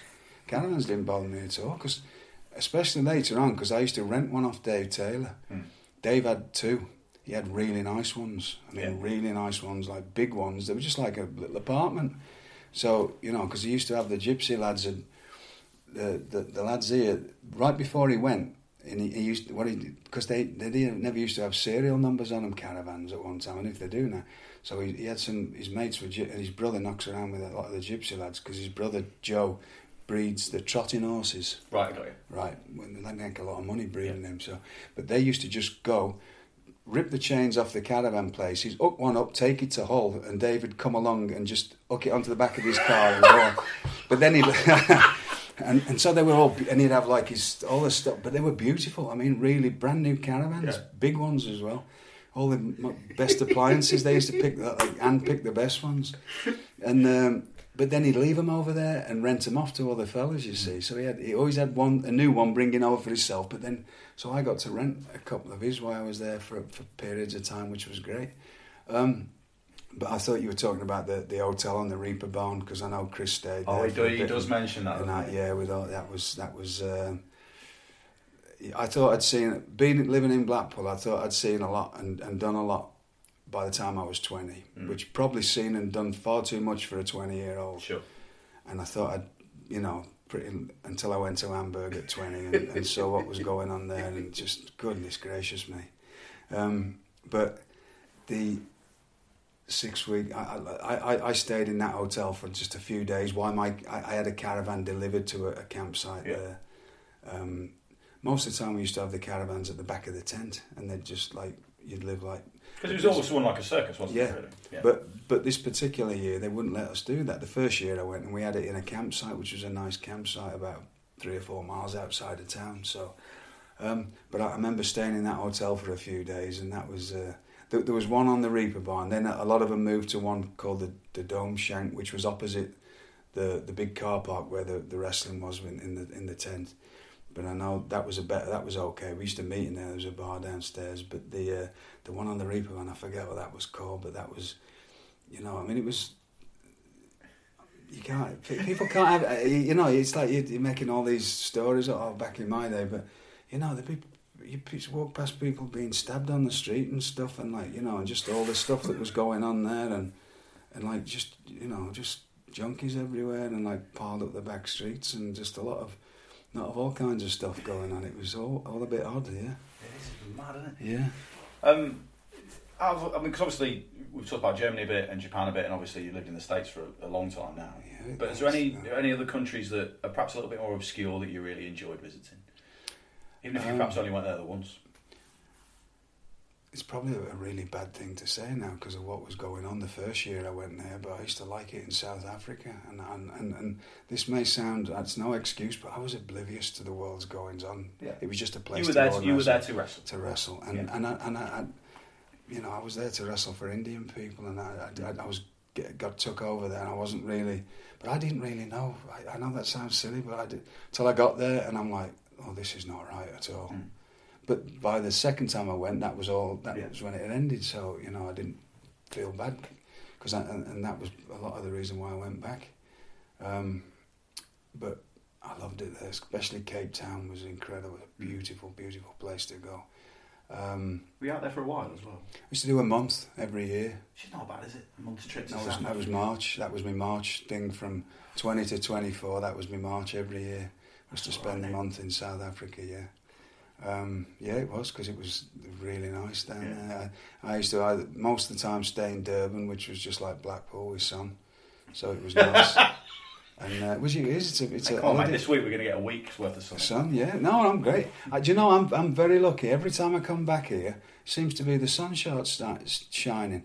When I'm in, usually in April with the, with the tour here, Mm. and even November, it's never been that bad. But the April tour's usually a really nice Yep. week, so I'm always lucky when I come back here. Uh, but it, Durban was great, and, and, and Johannesburg was fantastic. Uh, sorry, I never I never actually spent any time in Johannesburg. Uh, Cape Town was fantastic. Johannesburg was we used to do that, but we'd literally fly in, get there on the afternoon, do the show, and fly out first thing next morning. So I, I never saw anything of, of Johannesburg at all. I just remember it being like death trying to work there because of the al- altitude. Yeah. It was one of those like going to Mexico City or Denver or somewhere like it's a mile high, and you. I mean, Is, how- is, how- Denver, is Denver that? Because I know Oh, my, yeah, my dad went to Mexico City and he struggled with the, the altitude. But We're trying to imagine, don't know how, how, how good your conditioning is. If you get there and you're, a you start blowing out your backside, you know.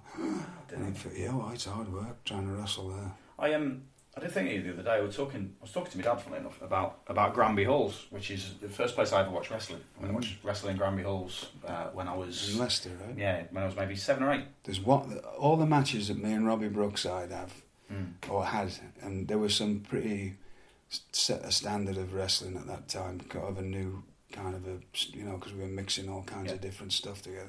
There's only one that survives, and it is a black and white one on YouTube that's from there. Oh, cool. and and it's the only time that I didn't, for some reason, didn't know I was wrestling that night or something like that, and I went to to me my dad's. No, I did know I was wrestling, but I went to my dad's and I ended up going out with my cousin in the afternoon, and that was it. We ended up having like eating, eating, and I got back. To, I remember getting back to me my dad's house, and my mother my, had done me a great big pile of food, and I, I didn't want to turn it down. And I, remember getting there and just being absolutely blowed up because I was so stuffed with food. Because I never eat after three o'clock when I was wrestling. Yeah. I, I just could not eat after three o'clock. I just it used to do me. It was just one of my things, right? And I, like about five o'clock, I'd had this massive big plate of whatever she cooked me. And, uh, oh, and, and so I'm dragging near the end of it, and I'm. I even do. A, I, I, there's a couple of times that I do a clothesline in it, which I hated. I, I don't like doing them, and I've never liked doing. And because I, I just couldn't hardly pick my arms up, it was the only thing I could do. like a six five minute round wrestling match or something. So yeah, so back to that. No, yeah. but um, I was just thinking about uh, both here and overseas, like favourite venues that you've wrestled in. Because Yeah. I'm a big believer that the, the right venue can really make it, it can Yeah. add to it. It can add to a show. It is, it is a, a, another part of the show, another character and part of the show. Yes. I mean, was there because Granby Halls isn't there anymore? Um, but were there? Uh, there's bound to be places in this country that you really enjoyed. Yes. Well, number one was the Blackpool Tower Circus. course. Uh, the circus was just incredible to wrestle there, um, and that just being living literally a, you know, less than one, about three quarters of a mile away from there, and just walking up Central Drive to go there with mm. your bag. Was just magic at 18 when I first got to wrestle there, and it just the walking down the steps and you go the back in inside and there's all the little tiny dressing rooms. You have to bend down to get through all the Yeah. tunnels because it was all compact and everything and, and just and you, when I was there it was still had animals. Mm. So you would walk down the back stairs on a Sunday night and it was in the dark and you just walk past certain areas and you just I mean um, there's, there's tigers and lions in cages and stuff you know or elephants and that and it was just really cool uh, so there, there there used to be a, a place in in when I first went to WCW, a place in South Carolina, um, just a small little building there, and I used to love wrestling there. Um, there's the obvious ones, you know, the Madison Square Gardens and, and, and all that. Um, I love doing that. Um, the Manchester Evening News. What is it? now? What is it this week? Whatever it, the MEN Arena, whatever it is whatever today. it is this week. Yeah. I like doing there because that's always a great atmosphere. Um, I don't think there's any bad ones for me because I, I, you know, I've always looked at this job as a privilege and, and like a, oh, this is all right. And I might make the odd joke about the odd building when I go, but you know, there's just. Um, it's always been good. You Yeah. know, Norwich was like the worst. and and this is one of, I don't think they run it anymore. No, I don't think they do. It's probably condemned. But it was in a. We used to, and from Norwich was once a month on a Saturday, yeah. and from Blackpool it was a six-hour drive. I've most of my tattoos done in Norwich, and Oh, even when. I was going from Leicester, it was a long way. Right. So Six-hour drive to get to wrestle in a cattle market, and it, truly was. Yeah. They had a, they had a cattle. Uh, the, the stuff in there, and, and it stunk of, you know, cows in, in in every form that they are. There was one tiny little room at the back where we all got changed in, and there was one toilet and a sink that the, the fans used as well as us. And it was a horror show, you know. I mean, it was just like, and a lot of the times, and, and people will back me up on this. You can ask a lot of them old English wrestlers or people that ever worked there. It, it'd kick up. There used to be this group of farmers that would go just to cause fights and stuff, and it was uh, it was it was different. Yeah, I've seen. I've I've been in you know, work there when they've been they've had all the wrestlers out the ring and everybody's fighting, and dragging the M, the, the the ring announcer, the MC out, John Harris by his ankles like that, just dragging him and he's dragging him through the ropes, and, and, and we're all like trying to get get out and get everybody out and stuff. Uh, the first match I ever had there, I was in a tag match, me and I don't know who against Steve Peacock and Bobby Bobby Barnes, and I'm on the apron and Peacock's on the apron at the time. And I can just see this woman coming up behind Peacock with this great big, like six inch hat pin, and I'm going, Your leg, your leg. I'm trying like not to shout it, right? Because I don't know what to. I'm on 18. I'm, Your, your, your leg, your, your scotch, your scotch. You know, he's got, What, what? Too late. She just come, stuck it right through his thigh. Went right through, and it come out the other side of his thigh. oh, it's horrible. Yeah. Have you ever have, have you ever had anyone attack you? Oh, yeah. Yeah. What's the What's the worst? Uh, South Africa, the, not the worst, but the first time I, I went there, um, the first day was in Pietermaritzburg, and I was wrestling. It, it was a lot of Indian people, and they're very passionate about the wrestling. I was wrestling um, my Indian friend, well, two Indian friends of mine, in a in a tag match, and uh, next thing, Kashmir Singh, who's from Wolverhampton, right. Darren, he's got a knife. and, and I see this, I'm like, this big, just arm coming through with this great big dagger coming towards me like that, and I just kicked the fella in the face and like just carried on with what we were doing, you know, and just kept watching him. Um, just, I mean, literally right on the ring trying to stab me. Um, I've had I've had that a few times. Different people trying to uh, at the pleasure beach. You know, I used to get glass throwing glasses at you all the time, and that was always that. Um, I had a gun put into my head in Jacksonville, South Carolina, by a policeman. Oh God. Yeah, that was a, that was a, a nice thing. I was wrestling that as a Zbyszko, and stupidly, me being twenty five or six, whatever I was at the time, in the old Coliseum, there's a stage, and on the back of the stage was a big American flag hanging. And me being who I was at the Oh, time, and no. not not thinking, I just beat Larry. And uh, when we was doing the the program that we did in, in WCW, and, and, and I had a ton of heat at that time doing that anti-American stuff. And I come out and stupidly I was going to pull the flag out and I put my hand on it and like my fingers were just starting to crunch it up like that. And all of a sudden I just felt like a tap in my forehead. And I turned around and there was a policeman who was still on the side of the stage. He just put his gun nice and gently in the middle of me. He said, I suggest you don't do that, sir. And I went, I think you're right, officer.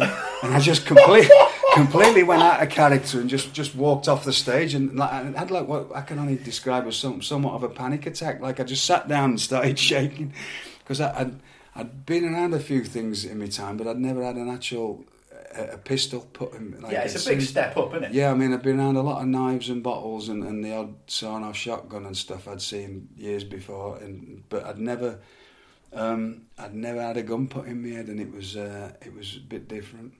Um, I've been surrounded by machine guns in in, in in Egypt once when I was trying to uh, relieve their country of some things that they didn't want me to take out of there. And uh, but that that wasn't a wrestling thing. That was just on a wrestling trip. Um, um, but a lot of the, the pleasure beach, and that's going back to that horror stories of people have no idea of what we used to put up with there. With not put up with, I, I, I liked it, but just people. Did the Uh, Straights ever win? No, I was going to say, I don't, I don't recall you ever telling the story of when someone has challenged and won. no, no. This is a thing to that place. It's a psychological game. Nine times out of ten, there was never any. If there was, it was people who jumped in the ring once they got because you don't forget you get in there and it's a dark room Yep. And there's bars in there so that not only are the drunk coming in a lot of people they're drinking while they're in they're there more and more. and they've got real glasses sat at tables Yeah. because it's a cabaret room Yeah. and they've got a group of friends with them or they're seeing you beat up somebody they think is one of them Yeah. uh, somebody from the crowd and they get carried away and start either throwing glasses or jumping in the ring so we always had a team you know there'd be people behind us the fellas to your left, to your right, you know, whatever. So you'd be turning around and, and clocking people, doing whatever you had to do, or dodging things. Um, but people would jump in the ring a lot, and that's when you had to get rid of them. But if there was a straight, there was like, uh, you know, I, I really, di- I didn't do any of that till I was probably twenty. Yeah. And I wasn't working there much after that. There was just the one summer in 90, 1990, I'd gone to Spain for two weeks, uh, for two months, and it lasted two weeks. Uh, German promoter thought he was just going to run all these holiday resorts in, in Spain, and uh, didn't work. Yeah. The first night we were in a bull ring in Benidorm that holds, I think it's 10,000 people. There was 28 people in. Wow. The second night he gave The out... fact I know you've counted Yeah. them as well based on that. Well, you can imagine Very that. And, and, precise and they weren't even sat together. and then the second night, he gave out 300 free tickets and there was 25 in. So that that trip, it, it, we spent two weeks discussing whether he was good enough to pay us for a month and all that. And uh, we decided after two weeks it wasn't going to work. So I, had six weeks before I went back to. I wasn't supposed to be there at all, but six weeks before I started in Germany in September. And I had a great summer. I came back and I started working the Pleasure Beach every day and, and doing the local shows and worked in a nightclub in Blackpool as well, just to make some money, right? Yeah. It was it was a great summer. But that summer happened to be when I was the I'd done a bit of it before and I'd done quite a bit of it before, but this summer was the change in things. Um, there was a lot more. First of all, the rent was getting more and more expensive, and the team was getting fewer and fewer of good fellas. Yeah. And there was a few fellas on there who I didn't like, who weren't you couldn't rely on to back you up Sure. with stuff, and you needed backup in that situation. Absolutely. And they were always messing about, and uh, I ended up having to wrestle a lot of straights, or or hit people for what for whatever reason, and, and I didn't like it. It got to a point where it was getting a bit dangerous and stuff, and, and I was it was a bit of a bad scene, but you know, like there was very few did you ever get in, but the ones that you did, this is this is how that you know it's it's not about being good at anything. First of all, they're all hyped up outside, even the ones who are not drunk or with a group. They're all hyped Cool. up. Well, then, by the time they come in, they've got to sit in a corner, and we they'd be sat on their own, away from all the friends or anybody they knew, maybe 15, 20, some 25 minutes. That's killed them, right? Because Yeah. all the adrenaline's gone, and they, course. what, what am I doing here? Yeah. Then they get in the ring. It's a 14 foot ring. That's my home. Mm-hmm. You know, you what I was taught how to do that. You just back yourself in a corner Yeah. and wait for them to come to you. They're not nine times out of ten because they've usually got people with them. They're not going to not come to you because they mm. look they're. Yeah, they're not gonna- gonna back down, they've got they're not going to back down. Yeah. So you just wait for them to come to you. That I'm as big as I am, and as, as long as arms and legs as I've got, they can't really hit because I'm backed in the corner. They, they- I'm not going anywhere. They can't really hit me with anything or kick me that I can't get hold of. And as soon as I've got hold of them, or I've either chinned them or I've, I've got hold of them, and that. So it wasn't. Mm. It's not exactly, you know. Like people say, well, you must be do this. No, I know. I know what I'm. I could do, and it, it's knowing the tricks of the trade to, Yeah, to be able to do that. It's not like you're a great great at anything or a great fighter or anything. It's just that it's a pretty, and it helps being as as big as I am and and, and a big game and not and strong and not frightened of anything, which Yeah. is something that I'd learnt working in nightclubs and whatever else. Um, so a lot of it was that. By the time they got in there, they were just shot. They didn't know what to. Occasionally, you would have somebody jump in the ring or a kind like there was one time. It was a bit embarrassing, really, but one little like heavy heavy set lad was with his friends and uh, he jumped in and I was just I was I was a bit mad really because he, he shouldn't have got in. Yeah. You know, if people, he wasn't, he didn't, he just jumped in the ring. Well, somebody should have let me know. And this was the time when there was none of that. Yeah. They were messing about Yeah. and not watching. I was just mad. And so I made the mistake of going out and I could not get hold of this fella. And he was just slipping away from me. and he was like really making me look at that. And I thought, oh. eventually I got him, I got him by the ropes and I pushed him out and I just like hit him away. And as he fell on the apron, these same fellas who had been messing about, who hadn't, they decided to run over and, and stamp all over him. Yeah. And I was really mad at him. It was just horrible, you know, Yeah. it was just like things that shouldn't have been happening. But it was happening because not the right people there. Yeah. Um, and then there is, this was actually the last time I worked there. Um, and I'm, I'm, it's, it's, it, it might make for a decent story, but it's not a nice story. Um, so, where we used to do the challenges outside, we would walk in. People would come in and pay at the cash, the cash desk there Yeah. to go into the place. Well, there was a secret door. There's right. actually an arcade there, and you can walk in to the back of the horseshoe part of it. There's a secret panel, Yeah. and that goes into the kitchen All right. at, at where they used to make the meals for the cabaret show. So there's like Space In- used to be at the time, whatever it was, Space Invaders and Asterix and all that. And you just push the door. I'm dating myself there because it definitely wouldn't have been Space Invaders at this time. It was far more advanced by then, but you know what I mean. And like, and then uh, and fruit machines and stuff. Yeah. So, but there was one gap. There was all these machines going down both sides. One gap, man. So I'm just walking back. I'm I'm in a mask and everything, and because I always used to wear a mask doing that because you just wanted to. If anything happened, you could bugger off, right? Yeah. You don't want to. You don't want to be if you're still working doors. And That's Exactly, you don't and also, but to- also wrestling. I was wrestling as well, Yeah. but it was easy money for me. Yeah. It was, you know, it was a mile from the house, and it was just easy money, right? So I'm walking back there. All of a sudden, somebody's on the back of my head. So the, luckily, the door was there. I've just gone run through the door, dragged this fella off, give him a bit of a slap, and stuck him upside down in a, in this in this dustbin, right? With all last night's. I've, I've like just rammed him in this thing like that, and all last night's what's left of the, the, the meals are out. There's bits of chicken and burgers and stuff, and he's bits of lettuce all hanging off him. Dragged him out, opened this secret door, threw him into the arcade, and shut the door. So he's just gone now, right? he's just he's just you know made, a wrong decision and thought he was attacking me, and it didn't work out. So now I've gone walk through the back, and you could come out the side where the ring was. There was a bar on the both sides Right. of the ring, um, and I, I could walk back through there, walk along the side of the bar, and out through the cash desk to see how many people had actually come in off that particular time we'd been out to see if it was worth starting the show or not. I walk out and there's three fellas stood there, and it's like something off a off a, a film or something like. They're, I, I quickly gather that they're friends of this fella. They think he's just come in to challenge me. They don't know that what's happened to him. Hmm. They just he's run out, run off, Yeah. left them. They've paid to get in, and they're stood in a group like that, talking, saying, "Right, when he gets in, we'll all jump in and talking about doing me in, right?" and it's just like that. But I'm stood there, like I, I'm like six inches taller than all of them, and I'm just stood there with a mask on, just like literally over one of them's shoulder, and then they sort of realised that I was there and looked at me like, "Huh." and and and I said, before you do anything to me, I, I suggest you go and get your friend because he's I've- he's outside covered in lettuce, you know.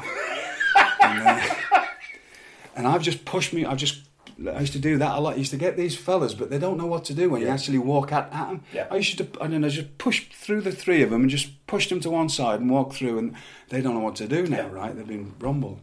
So I got, I'm walking out the cash through the, the, the doors. This fella's paying to get back in. He's got bits of lettuce hanging off him and all bits of burgers and everything stinking, and he's pay, to get his mates right. So I'm stood behind him now. He doesn't see me, and I'm stood behind him in a in me, me, me gear and, and a mask and that. And the woman's looking at me. I said, "Let, let him take his money," you know. And this is where it got.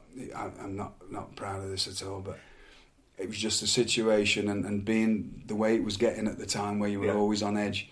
And um, this fella paid his money, and like he turned around, saw me, and took a swing at me, and I, and I took. And it's not a nice thing to say, but I picked him up and threw him down the stairs, that the big concrete. And he just, and so I went and did the show, and I mean the big stairs. He went right to the bottom of them, but it was just that thing, you know. You're just in that, and it's not nice. It's not nice at all. But But you've got to be on. You've got to be on edge all the time well, in that situation. well, you? yeah, and it, it- and that's what I, we did the show. Next thing, the police are there, and um, they they said like, "Get off." You Yeah. know, they they all knew us and that get off. And like, unfortunately, that fellow was still in hospital three days later, and that and he, he came out of it. But that was I, I just said like, this is ridiculous. We keep doing this because it's. Um, Things were really taken off of me with the wrestling. Yeah. I didn't need to be there. It was just for a bit of extra money and, and as a favour to Bobby Barron because Yeah, course. he always used to love using me when I was there. And, and I thought, I just need one bit of trouble now, and that's the end of this career that looks like it's coming. But also as well, yeah, uh, you you were at the time mature enough to know.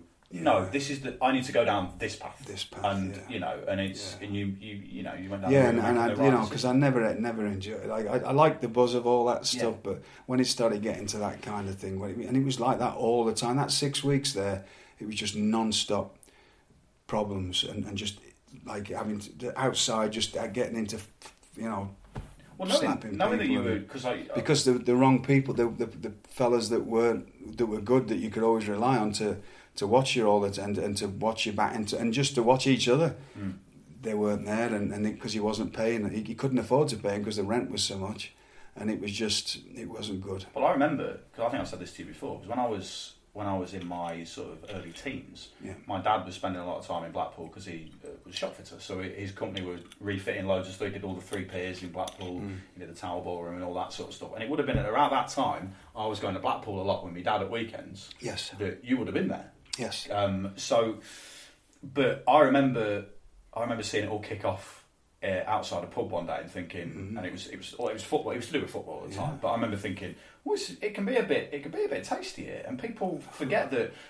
I'm from Leicester, so I think I used to go to Blackpool a lot when I was little. It was Skegness, you know. It, there's, there's certain towns Yes. everyone goes to, and there's always the capability for it to kick off. And it would have only have got you know, when you started doing that sort of stuff, it would have been much more of a carnival atmosphere, I imagine, than when you were getting a bit older doing that sort of stuff. Well, no, I mean, people seem to forget. They, they seem to gloss over the fact that the seventies and eighties it was the most violent time ever to be on. I suppose, yeah. Uh, and anybody, who, I don't know what they seem to think it's violent nowadays compared to how it used to be then. It was mental. Yeah.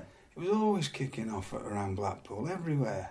It was it- Everywhere. I, I got glass when I was 17, going in. I just put my head inside Uncle Peter Webster's door, which is opposite, there's a pub opposite Central. I just walked, literally walked through the door as there was a mass battle going on, and just somebody stuck a glass in, in, in the side of me head at 17. You know, I, sh- I shouldn't be going in pubs at seventeen.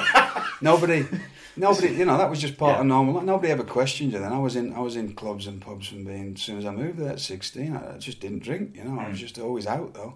Um, you know, a lot of my friends are working clubs and, and whatever else, and my, my friends are not in wrestling. You know, that's still a lot of them working that trade up there. So it it was uh, just part of life, but it was always go. It was just, you, I mean, this this is just it was always like that, and it got it cleaned up for a while in in '88, where everybody was stopped drinking and all started. Uh, was when all the, the rave scene started, and it was Yeah. nice for a while, and because everybody was just Everybody dancing. loved each other instead. Everybody danced for a while, and then it just all went a bit sour again. And then it went really sour, like I say, by 1990, because everybody was mixing everything, and they, Mm. they were getting off the buses in Blackpool, you know, and, and just in a right state, everything. And Yeah. there was a lot of trouble at that time, yeah. One thing I know Blackpool's a, a big part of, of.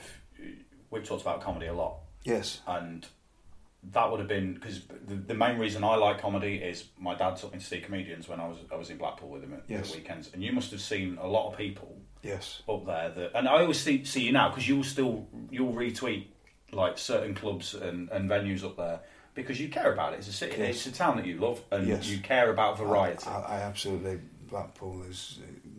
I wouldn't be who I am if it wasn't for Blackpool in, in so many ways. For the wrestling, for one, Mm. because I would never have got in the wrestling otherwise. Like I say, there was no wrestling school. Yeah. That was your only way in. Was that place, um, and just the comedy, and the entertainment, and and just the growing up that I did there, and the people that I met, and the, the situations I was in that got me to you know, to, to be the person I am. But the entertainment there was incredible, and the comedians.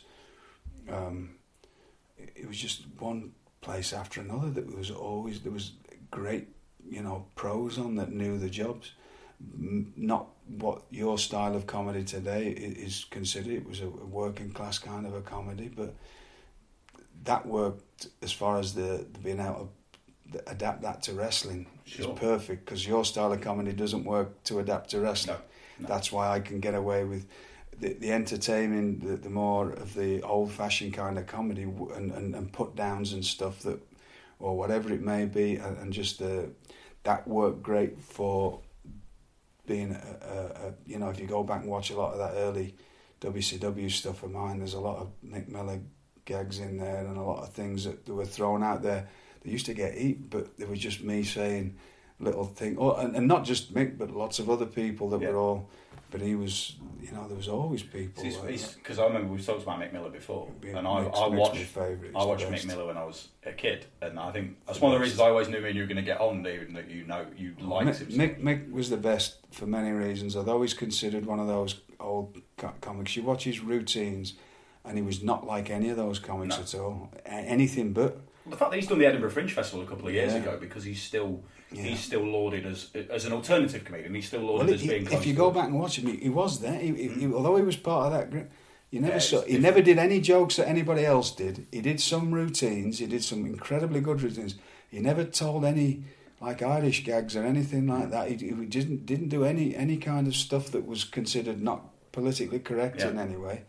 It was just very funny gag and, and off the wall stuff, you know, Mm. like just mad stuff that he'd say, and you'd just go, "It's just brilliant, this fella," you know. And so, and I, I was lucky enough to get to watch him all the time. Yeah. It's only weird because I only recently actually, no, no, that's not true. Actually, I recently reconnected with him. I met him, a great friend of mine, uh, Peter Thompson, who used to wrestle Steve Fury. He was at his wedding Mm. in 1989 or 90 or something. There, and uh, I, I got to talk to him a bit then, but he, uh, like now we, we sort of keep in touch, but I used to go and watch him, and he was always on somewhere, and I'd go and watch him, and then there was a fella who passed away not long ago called Jack Diamond, who was a great comic. I mean, he, he, was- and he, he was um, somewhat of a camp comic, you know, but he was just magic at put downs and stuff. And then there was at, at, um, at um, Merry England, there was Junior Johnson, who was a Maori guy, the Mad Maori. Uh, he he did like he worked there for years, and then in the in the late eighties he went to Benidorm and spent Yeah. the rest. He, he he died not long ago in Benidorm. Um, but th- these fellas were knew how to control loud crowds It's a skill. and to sit them down and to shut them up and to make them listen and to be funny. And I used to go and just sit in the back and watch these fellas and watch how they control. And also getting to see all the, the really big acts of the day as well and all the piers and the, the Opera House and the Grand Theatre, you know, and you go and see all these people and ah, they can, and just little bits of that and take a bit of that and oh, how, have they managed to, and going to the circus all the time as well, you know, because they get, you know, it's still the circus, they get rowdy crowds as well and just doing little tricks that they do and it was I was always thinking about what I can do for this wrestling job, not just be a wrestler because some people you know it, it, my only connection to, to the world really is Twitter because I, I, I had to have a- an account to begin with. But it's been such a learning thing for me because so many people say I, I, you know because I've done so much. Most people only know me from a certain period of time. Yep.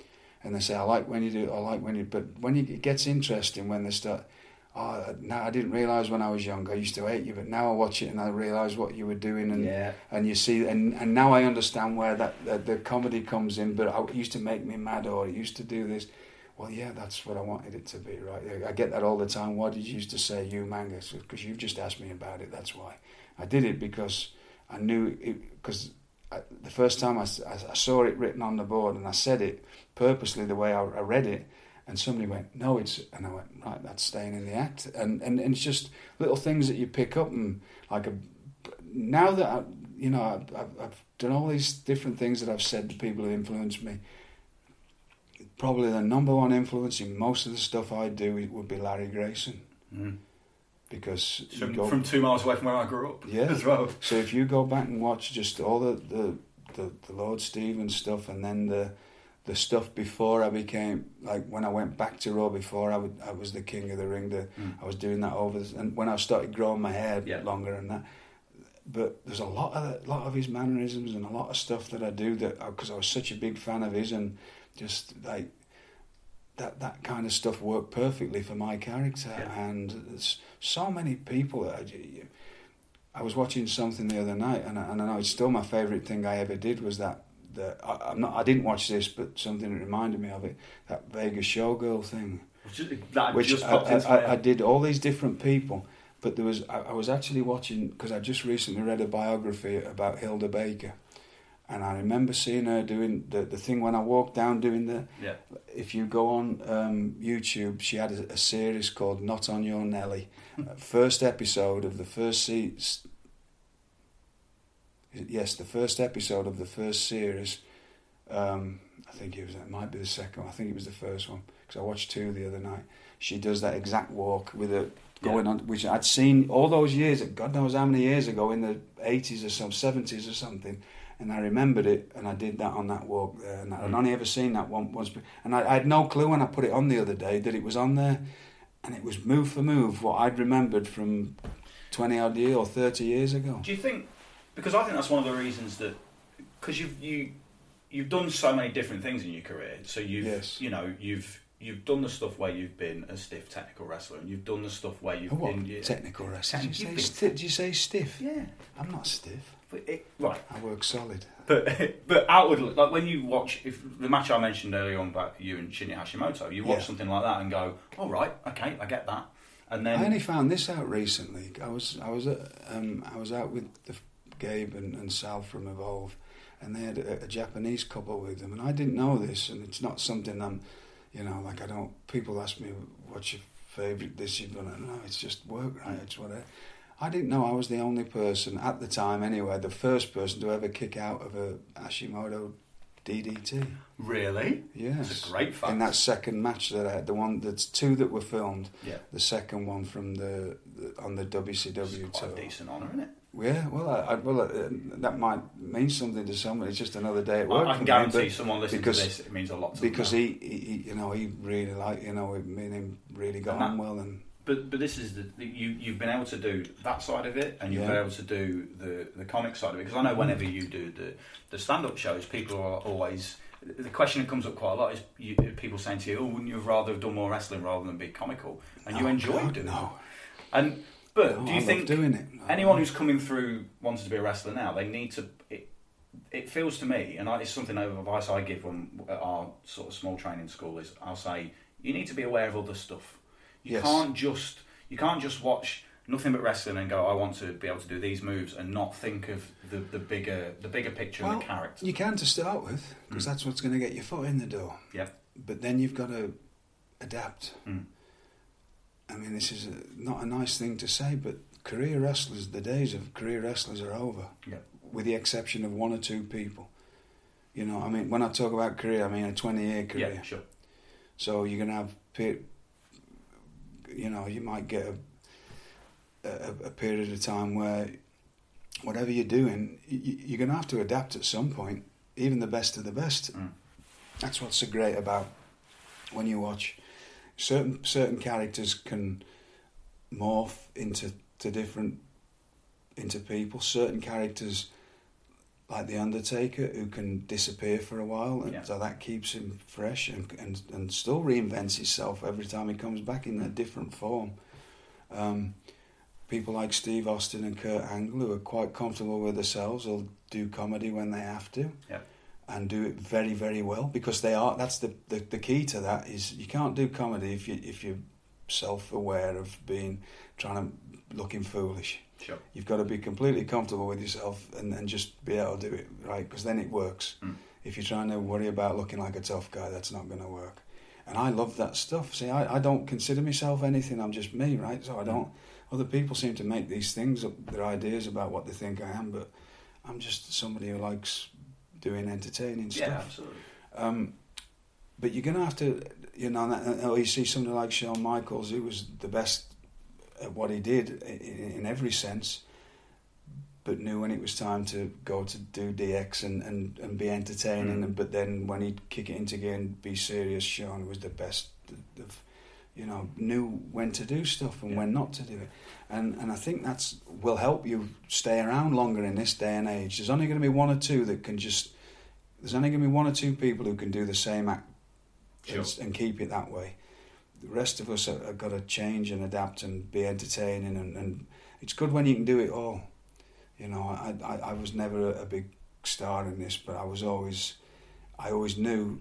Uh, as, as this may sound a bit of an ego thing, I was never considered the best at anything, but I can go toe to toe with anybody in this business doing anything. Yeah. Whether it's wrestling, I, I might not be the best talker, nowhere near the best talker, but there's nobody can get a. I, I couldn't go toe to toe with. Sure. They may be able to do things better than me, but I can hold my own with anything. Mm. And that's all I ever tried to do is to get, like, I can have a, a, a really serious wrestling match. I can do, I can be on first match, which I'd love doing with the right people to do more entertaining stuff. Or, but you could throw throw you into a, a, a championship match and have a, a credible kind of thing that would be believable and, and in a different different aspect of doing this. So it, it's just learning what different things as you go on. But when I started out, I started out with not thinking I was going to be any good as a wrestler because I knew I had no skill. Yeah. So I made up for that when I was 16, 17, which is some horror stuff, horror pictures now when you see me. But I always had nice flashy gear and A good you know. I s- good hair and spent me money on clothes because it made up for the fact that I couldn't do anything. and most wrestlers in this country had black boots and trunks on at Sure. the time. So, but then once I started to wrestle, then the hair got short and the, the gear got more, you know, into what they used to call international trunks, the uh, Yeah. polo neck trunks, and uh, uh, and just but, but that that was that part of my life, Yeah. you know. But then I got to America and they wanted me to be just a serious wrestler at first, and it wasn't quite working because you've got to have the kind of people, you've got to have time, and you've got to have the people to wrestle. But then character-wise, it, that was that was everything that I'd ever. The stuff that I'd been around, the comedy, great comedy wrestlers in England that I'd either wrestled or watched a lot, and all the comedy that I'd, I'd watched growing up. Then I added that to it all, which all worked. Um, And some those old WCW videos brilliant as Oh, ridiculous, right? Some of it. It's a bit oaky when you watch them now, but they were good at the time, you know. And they, they were like, but like I say, that's what I always wanted to be was that carry on character, right? Which, if you go back and look at it as that, that's what it was. And uh, so you've got to adapt, and so it's good to, to learn how you got to you got to get good at wrestling first to really in this day and age to get and sort Yeah, of get anybody sure. to pay any attention to you. But then you've got to figure out. It's like I, I always tell people. I, I see them at the at the performance centre, and they did the. I'm, I'll go. I'm only there, you know, once a month or whatever. I, I go. Go to a promo class and and, and, and I'll, I'll see the same people doing the, and it's a really good promo. But I've seen so, and I'll say like, well, you know you can do that. What's the point of keep doing it? Mm. We know you can do that. This is the this is your time when you've got to explore and yeah. throw yourself in the deep end. And if you fall on your backside, good. Because mm. I say that a lot, but the only time you get good at this when you fall on your backside a thousand times, you know. Mm. So you find what works and what doesn't. Well, that's the perfect place to do. It. But in in your own career, you've got to find out what works, what doesn't. Sure. If you can, don't be so take yourself as if you take yourself too seriously in this job, you might as well pack it up. Because you know that's another thing. This is a bent business, and you've got to you've got to just you know you go go and go and do do do some MMA or something if you if you want to be a tough guy. Because if you, it's just not it, it, it's not not the job we're in. You know, you, no. you, you, can you can play that role some certain times, but it's only going to get you so far for so long, because you can be a big thing in, in the company you're working for, but being that kind of a, a, wrestler, but you come to go to another company and there's somebody better at you than that, mm. then all of a sudden your act's worthless. Yeah. So you've got to reinvent you, and it's the ones who can reinvent themselves and just morph into stuff, and do it far better than I can do it. That, that can stay around longer, because otherwise, it's going to be hard. I, I think that the thing of being really good at your job though will always get you a, a certain. Yeah um, certain kind of amount of work anyway. Mm. Not as much as it used to, but you, you, can get you a certain amount of work. But that's been mm, there's a, there's a lot of that, and this can sound horrible sometimes. But a lot of people think they're a lot better than they are, um, as well. You know, so there's there's one or two that are really really skillful and can morph in and out. Mm. But usually find they're the ones who don't take themselves too seriously and can change in and out of stuff and work any style and whatever else. Um, last thing before I let you go, because I took up loads of your time, is um, you're. I mean, you're going to be involved in wrestling forever, aren't you? I mean, you've got. You could only. I, I never. I never, I never think like that because I think that's you start going downhill when you start, and I truly don't. Every day is, is like the first day. Vince McMahon says that that's one of his his things, and I, and I truly believe in every day is the first day on the job, and and I always and I, I say that to people who wrestle I give them that advice, which is another piece of advice Pete Roberts gave me. Every single night you walk through the curtain, never assume that anybody knows who you are. Mm. And I think that is the key to success in this business. Never assume anybody knows who you are or knows anything about you. And if you think like that, you'll always have that look of I'm here to compete in your eyes. Mm.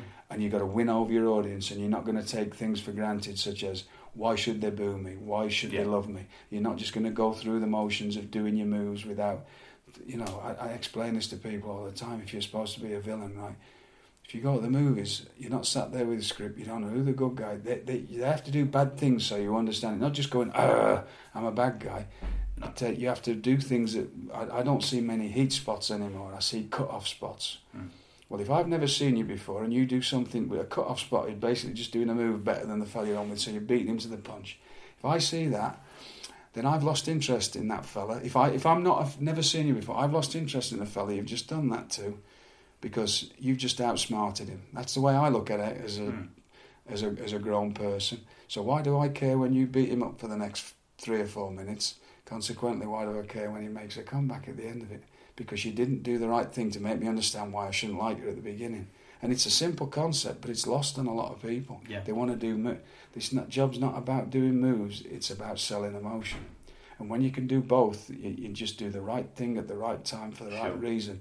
Then you get magic, right? And mm. and it's and that's dependent on your crowd. Some crowds just want a certain thing. That's great. Then you do what they want. But if you're working on a, a, a in, in the overall scale of things, you've got to be able to tell, sell emotion and tell stories. But that thing of walking through the curtain and never assuming that no, I, I used to do that every night. Nobody, right before I go out, nobody knows me, and then you have that look. I'm here to do business, or I'm, I'm really. These people are really beneath me, or that fella anything stopping me making a living. That's your yeah. number one thing in this job. The person across the ring from you is going to stop you making a living, and that's the way you go into any match. Mm. I hate when people say, well, it wasn't a good match. We had a cold match. We had no no angle or no story. Because you've got a story. Your story is that if he beats you, you don't eat. Yeah. He's going to eat, or he's going to eat better than you, and he's going to move up the card. That's your story. Anything else you get to work with is a bonus. Mm. That's the number one thing, and most people don't look at it like that. Well, if you you have that look in your eye and you just move in a certain way with that bit of more, in, it's got to be intent to everything. So, to me, that that can really help you. But I also think that way with this job. I don't ever take anything for granted. It's I a healthy way to be. Though. I don't ever wake up and think I'm owed anything. It's like I've got to work for what I've got today and, and to keep what I've got and not take and not take liberties with it and not think that I'm something I'm not and just keep going and keep working like that to, to make this as not not for me anymore. You know, not for my well, I'm still working on my character. I can't help that and whatever else and stuff, but to help other people or to get whatever else it is in the job, it, it, you can't because there's too many people out there. Uh, I hear it all. It's, it's funny all these people jumping on the bandwagon now about you know uh, this how, how great NXT is and how great women's wrestling is. I can't remember them doing that a few years ago when they were you know when it was all we were just putting it all together right. But it's and all these fellas that go well I can help all the young fellas. Well, what what what do you actually do? What can you actually do, or what do you do apart from just sit there and talk about it? Do you actually do anything to help anybody, or just criticise them and, and run them down, or tell them about what you know, what how good you were in your day, or, everybody's wrong that now? Yeah. It's not wrong. Now it's just different. Of course. And if you look at it like that, and like, right, well, let's make the most of what we've got, and let's let's make it work, right? And so you've just got. I, I, I never ever. So anyway, I'm sorry, but it'd be nice if I was in this job for the rest of my life. I mean, you you you, you, en- you enjoy. Yes. You clearly enjoy your role with NXT, yes, don't you? yes, and and it and I always think it's like when people come see your live shows here, um, they're always you always get someone asking a question about how to make it in wrestling. You always impart your advice, and it's Mm. always you can see people going, "Oh yeah, that all makes total sense," because it's like you just said, you don't have that kind of everything was better in my day No. attitude. You have not. right. I, I will give you everything I know and If try you and think that, then you, you really are daft.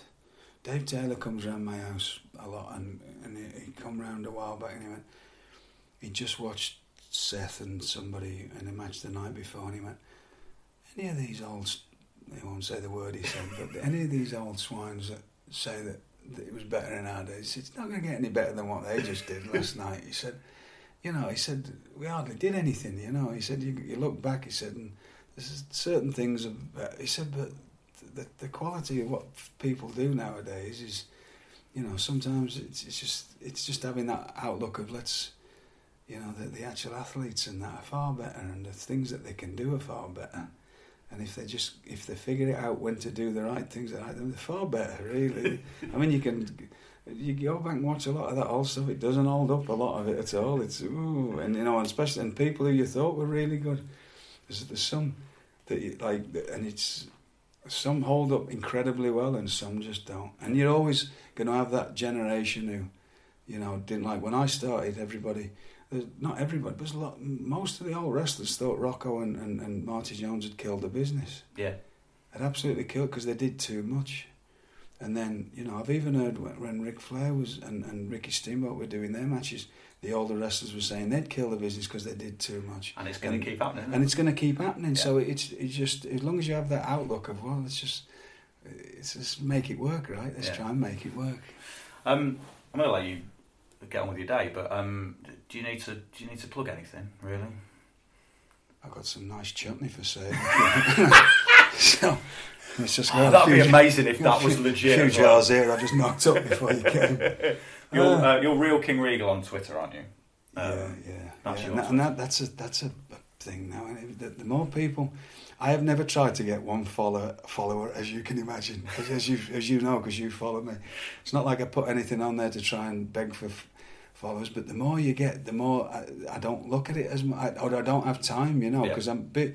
I used to try and answer a lot of people back, and I feel bad now that I just it's too much stuff to do, and I don't have the time to actually sit and answer everybody's question in detail, Mm. which I used to try and help them with. But anyway, yeah, so that that's that, and then I don't. There's nothing really to plug. I mean, just just keep watching wrestling, not and not just you know every, all wrestling. Just keep watching wrestling and live entertainment, and that includes theatres and comedy show clubs and, and whatever else, cause, especially comedy clubs, because Jim shut more of them down in the recession.